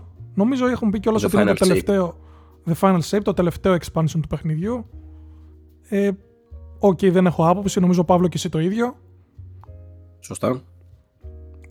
Να δούμε κιόλας τι θα συμβεί με την Bungie γιατί περνάει και αυτή κάποιες τρικυμίες. Και ένα από τα όντως πολύ αναμενόμενα παιχνίδια φέτος που έχουμε ημερομηνία και είναι μέσα στον Αύγουστο είναι για το Black Myth Wukong. Ένα action RPG, Souls-like εννοείται, επηρεασμένο από... Ε, πώς λέγεται το παραμύθι, πολύ γνωστό. Ναι, ταξίδι στο. Ε, δεν θυμάμαι κι εγώ, ναι. στη, στην Ανατολή. Journey, Journey to the East, νομίζω. Ναι. Γραφικάρες, εντάξει, σύστημα μάχης φανταστικό. Animation εχθρών. Unreal Engine 5. ναι, animation εχθρών τόσο smooth που νομίζω ότι είναι ψέμα. Θυμάμαι που το βλέπαμε στην αρχή. Λέγαμε, Σχεδιασμός. Ναι, ναι, ναι. ναι, λέγαμε δεν θα κυκλοφορήσει ποτέ αυτό, ξεχάστε το από τώρα. Ναι, ναι. Ε, αλλά με το που έσκασε το πρώτο τρέιλερ τότε δεν είχαμε ξαναδεί τέτοια γραφικά κανείς ποτέ πουθενά και Καλά, έκανε και τώρα. τρελά Και νούμερα, τώρα. τρελά views σε κάθε. Και τώρα, και τώρα. Και, το, ισχύει. και τώρα, και τα γραφικά. Ε, αλλά πόσο μάλλον πριν δύο χρόνια που το είχαμε πρώτο δει. Ε, και θυμάμαι που αυτό που λες ότι λέγαμε όλοι δεν πρόκειται να βγει ποτέ. Φανταστικό, φανταστικό. Οπτικά, τεχνικά, άντε και, γεια. βγαίνει, και βγαίνει Αλλά δεν είναι μόνο αυτό, κανονικότατο. είναι πάρα πολύ Ναι. ενδιαφέρον και σαν ε, θεματολογία. Έτσι. Μπράβο, πολύ μπράβο, ενδιαφέρον. ναι. Καλά, το Art Direction είναι για σεμινάρια, έτσι. Ε, λε- όλα τους τα τρέιλερ είναι παράδειγμα πώς να φτιάχνεις ένα πολύ καλό trailer. Journey to the West ήταν τελικά. Το μυθιστό. Journey to βέβαια. Ορίστε. Έκανα λάθος την κατεύθυνση. Εντάξει. Δεν πειράζει, εντάξει. Οκ, το περιμένω πώς και πώς αυτό. Πισ- δε- θεωρώ ότι είναι σχετικά πιθανό να βγει κακό παιχνίδι. Ή μέτριο. Βάσει των όσων έχουμε δει, έχουν δώσει και ένα playable preview στην Gamescom. Πέρυσι, έτσι. Οπότε ναι. Φανταστικό.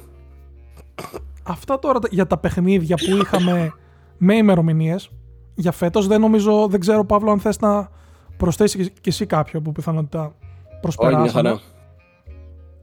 Πάμε τώρα Πάμε σχεδόν κάπως όλα. πιο γρήγορα στα παιχνίδια που ξέρουμε ότι κυκλοφορούν μέσα στο 24 αλλά δεν έχουμε συγκεκριμένη ημερομηνία. Έτσι. Μμμ. Ξεκινάμε από μια τεράστια κυκλοφορία που φήμες λένε ότι θα βγει στο δεύτερο μισό του 24. Μιλάμε για το Avowed της Obsidian. Το οποίο Avowed έχουμε δει δύο trailers, ένα αυτό της ανακοίνωσης, ένα τώρα το πρόσφατο gameplay trailer που κάποιος τους απογοήτευσε. Εγώ θα πω ότι είναι ένα κακό trailer για RPG, δηλαδή έδειξε κυρίως σύστημα μάχης. Δεν έδειξε σχεδόν καθόλου διαλόγους, επιλογές, όλα τα ωραία που περιμένουμε από ένα RPG. Και δυστυχώς Ε, α- Ε, α- α- να, να- Για πες, συγγνώμη, να τελειώ- για τελείωσε. ε, Day One Game Pass. Όχι, δυστυχώς ήθελα να πω ότι οποιοδήποτε RPG κυκλοφορήσει μετά το Baldur's Gate 3, αυτομάτως θα συγκριθεί με αυτό. αυτό.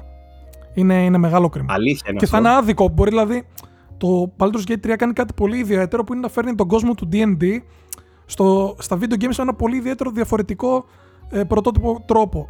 Τώρα το Avowed θα είναι κάτι εντελώς διαφορετικό, αλλά είμαι σίγουρος ότι κατευθείαν θα αρχίσουν οι συγκρίσεις. Ναι. Ε, να πούμε για το Avowed βέβαια είναι ο Obsidian. Ο Obsidian ε, έχει φέρει μερικά από τα καλύτερα RPG στο, στη βιομηχανία ξέρω εγώ.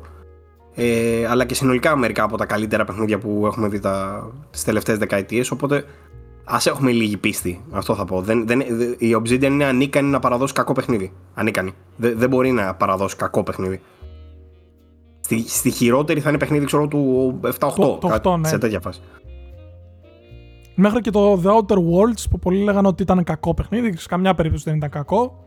Απλά ήταν κάτι πιο συμμαζεμένο και αυτό δεν είναι αναγκαστικά κακό έτσι. Είχε νομίζω κάποια θεματάκια με bugs και τέτοια στην αρχή. Τα διόρθωσαν τσακ μπαμ.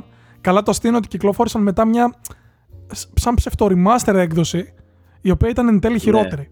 Έφανε πάρα πολλά bugs, Ναι. χαλούσε τα χρώματα του αρχικού παιχνιδιού. Όπως και να έχει. Avowed μέσα στο 24 δεν το θεωρώ απίθανο να φάει και κανένα delay. Το ακούω δηλαδή. Γιατί τεράστιο παιχνίδι, Παίζει. τερά... μεγάλο budget, μεγάλος κόσμος. Δεν είναι εύκολο να το φτιάξεις. Συνεχίζουμε όμως με το Decapolis, το οποίο θα μου πείτε τώρα τι είναι το Decapolis. Είναι ένα παιχνίδι κυρίως μυστηρίου με detective, anime style, το οποίο είναι το νέο IP μετά από πόσα χρόνια της Level 5.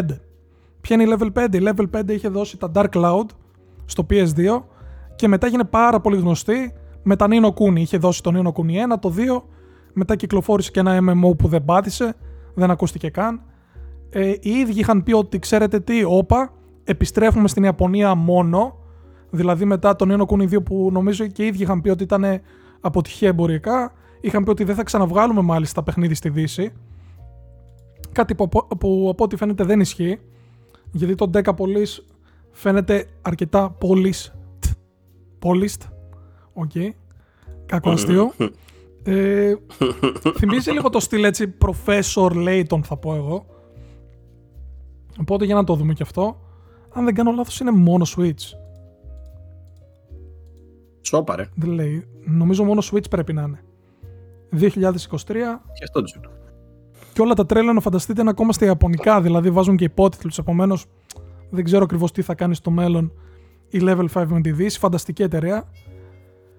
Ένα από τα πολύ αναμενόμενα παιχνίδια για μένα το 23, βασικά δεν είναι καν παιχνίδι, είναι expansion, είναι το Dawn Trail expansion του Final Fantasy 14. Το οποίο ουσιαστικά ξεκινάει ένα νέο arc, γιατί το, το arc που είχε ξεκινήσει με το πρώτο expansion του Final Fantasy 14, το A Realm Reborn, έκλεισε με το Endwalker. Το Endwalker σκεφτείτε είναι κάτι σαν το Endgame, αλλά το Final Fantasy 14. Όλοι οι χαρακτήρες, τεράστιες μάχες, έπος, επίλογοι για όλους τους χαρακτήρες ξεχωριστά, ήταν φανταστικό.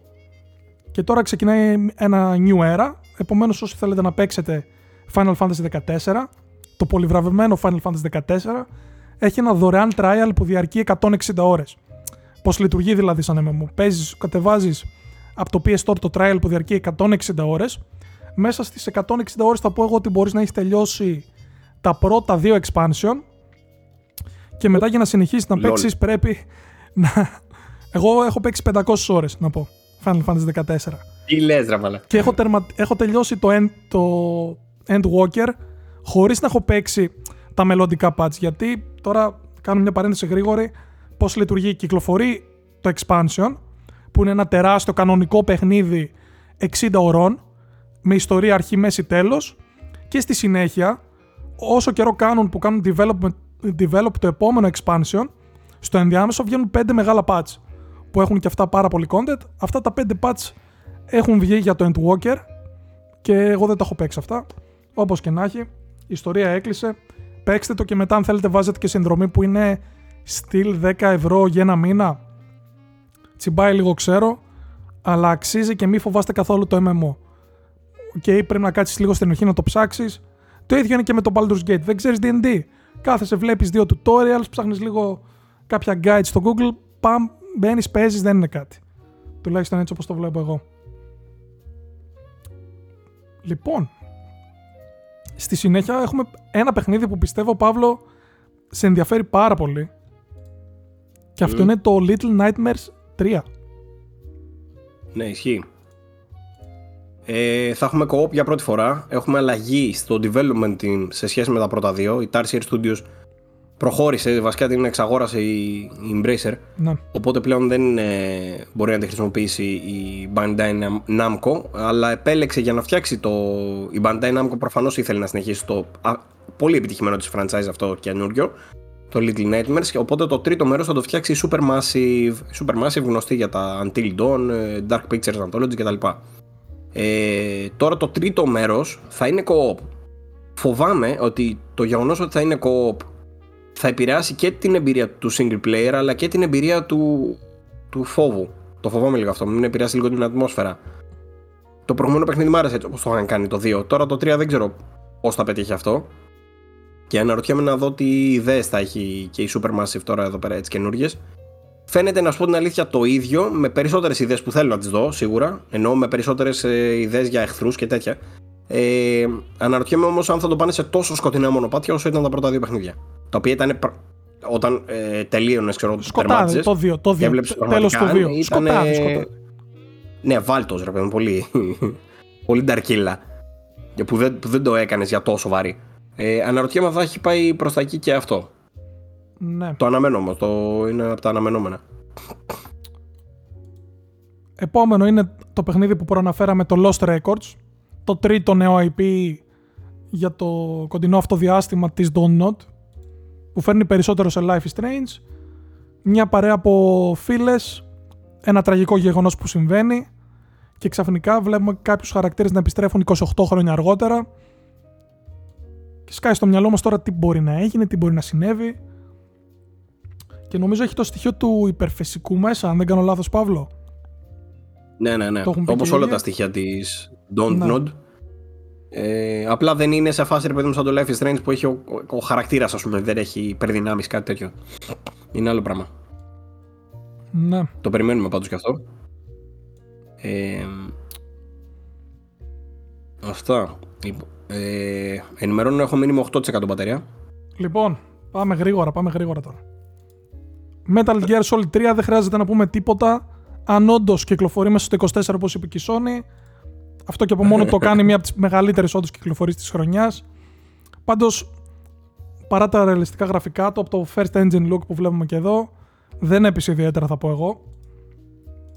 Κάτι χάνει, κάτι Ε, χάνει. Unreal Engine 5, 5, ναι. αλλά είναι αυτό που λες, κάτι χάνει σε χαρακτήρα και εγώ νιώθω, θα το δούμε όμως, θα το δούμε. Ναι. Μετά έχουμε το Metaphor. Έχω μιλήσει 500 φορές για αυτό. Νέο IP της Atlus. Από όλα τα καλά παιδιά της εταιρείας που μας έχουν δώσει το Persona 5.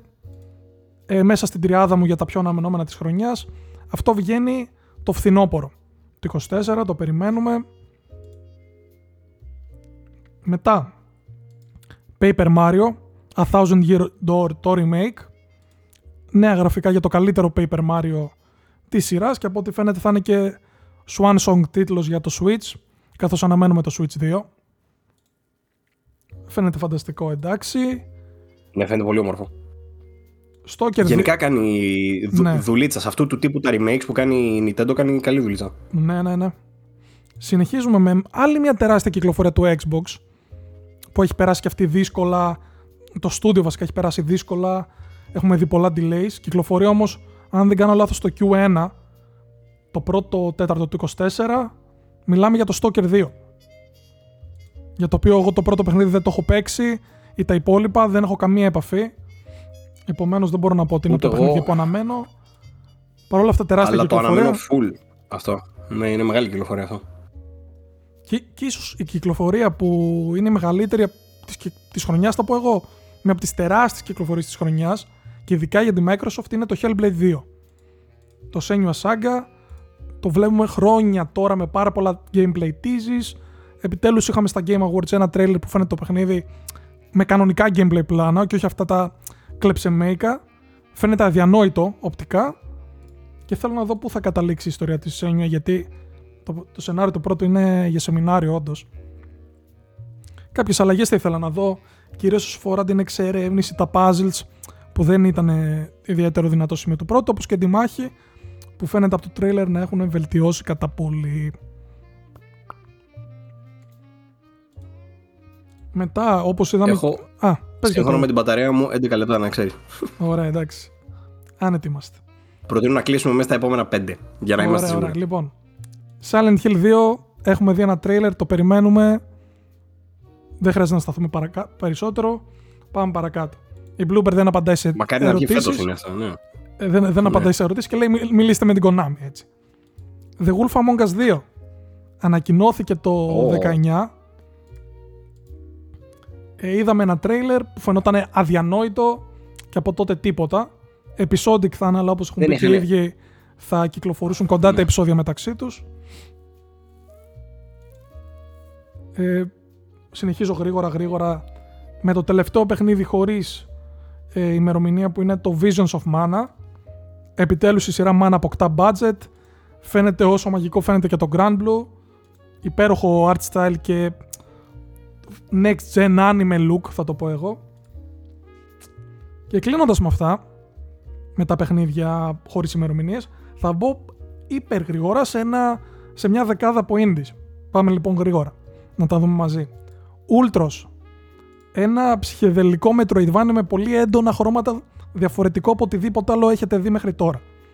Φαίνεται φανταστικό, είναι ε, platform exclusive στο PlayStation, κοστίζει 25 ευρώ και βγαίνει τον Φεβρουάριο. Μια πρώτη... Ωραίο, πολύ ενδιαφέρον αυτό. Φανταστικό, το είχαμε δει και στο PlayStation Show- Showcase. Συνεχίζω με Earthblade, το οποίο Earthblade είναι το παιχνίδι από τους δημιουργούς του Celeste, το οποίο θα είναι Metroidvania, καθαρό έμο. Με action στοιχεία δεν θα είναι απλό platformer όπως ήταν το Celeste, το οποίο Celeste είναι από τα καλύτερα παιχνίδια, καλύτερα platform παιχνίδια όλων των εποχών. Ε, φανταστικό, πανέξυπνο The Plucky Squire. Το Αυτό το περιμένω πώς και πώς πώς. και πώς, ναι, για το 24.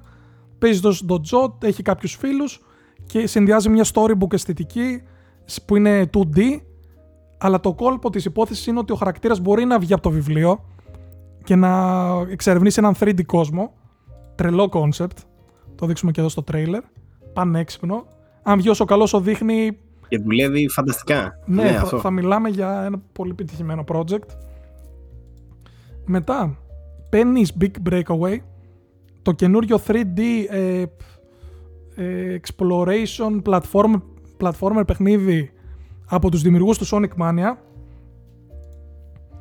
Πολύ εντυπωσιακά, έτσι λίγο ε, Sega Saturn αισθητική θα το πω. Ε, φανταστικός mm. χειρισμός χαρακτήρα. Εντάξει, είναι από την ομάδα που έκανε το Sonic Mania. Αυτομάτως θα βγει καλό. Το πιστεύω πάρα πολύ.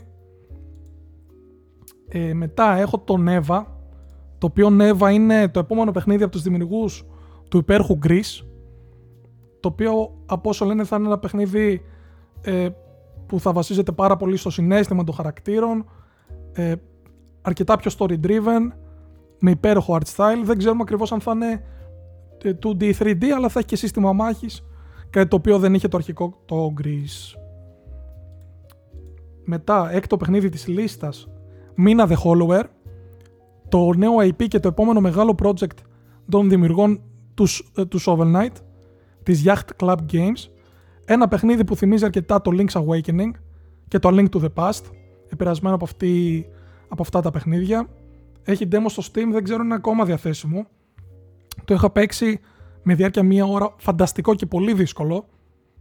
Επομένως δοκιμάστε το. Ε, από τον Suda 51 και τον Swery Έχουμε το Hotel Barcelona, το οποίο είναι ένα νέο ε, action παιχνίδι με roguelite στοιχεία. Ψάξτε το δείτε το πανέμορφο.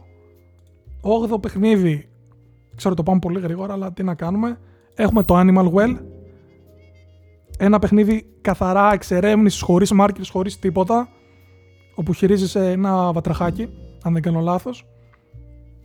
Και δραματίζεται σε ένα υπόγειο σε ένα υπόγειο, σε ένα ε, πηγάδι, όπου έχει διαφορετικά έτσι ε, ζωάκια. Πρώτο τελευταίο της λίστας, το Demon School. Ένα indie το οποίο ε, συνδυάζει κάποια στοιχεία περσόνα όπως είναι τα social bonds με turn-based μάχες. Δηλαδή αν θέλετε indie persona ε, δείτε αυτό. Αν και οι μάχες εδώ πέρα είναι πιο tactical based. Είναι σε grid ε, τσεκάρετε το. Και τέλος είναι ε, το Murdered on the Orient Express, αλλά σε indie. Το παιχνίδι ονομάζεται Locomotive, δεν δραματίζεται σε ένα τρένο, ε, έχει φανταστικό pixel art και πρέπει να βρείτε, πρέπει εσείς να βρείτε who done it, ουσιαστικά ποιος ε, διέπραξε τον φόνο. Παίζεται ως τρεις διαφορετικούς χαρακτήρες, υπάρχει και ένα demo, δεν ξέρω αν είναι επίσης ακόμα διαθέσιμο στο Steam. Πιστεύω θα είναι από τα πολύ καλά παιχνίδια και indies του 24. Ε, θα πετάξω πολύ, πολύ, πολύ, πολύ τσακμπαμ κάποια παιχνίδια τα οποία δεν τα αναφέραμε και θεωρώ ότι θα έπρεπε να τα αναφέρουμε.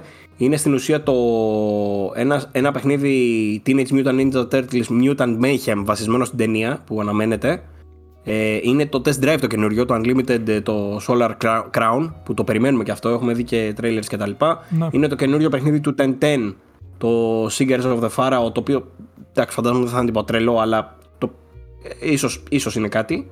Ε, είναι το Bloodlines 2, το οποίο συνεχίζει και αναπτύσσεται, το Vampire the Masquerade, The Bloodlines 2, το οποίο αν τελικά βγει θα είναι τεράστια κυκλοφορία, από την Chinese Room αυτή τη φορά, έχει αλλάξει developer. Ε, και έχουμε και λέμε τώρα κάτι World of Good 2 και κάτι Rise of the Golden Idol που τα είχαμε αναφέρει σε προηγούμενο τέτοιο. Ναι, ναι, ναι. Παύλο. Μάλλον χάσαμε τον Παύλο, οπότε θα κλείσω εγώ λέγοντας ότι οι νικητές του διαγωνισμού ε, ας κοιτάξουν ένα λεπτάκι να βάλω και εδώ ε, ας κοιτάξουν την αρχή του βίντεο να δουν ποιοι κέρδισαν, ποιοι δεν κέρδισαν επικοινωνία στο email info.vg24.gr και αυτά ήταν τα αναμενόμενα παιχνίδια για μας για φέτος δώστε μόνο λεπτάκι. Ε, καλή χρονιά και πάλι.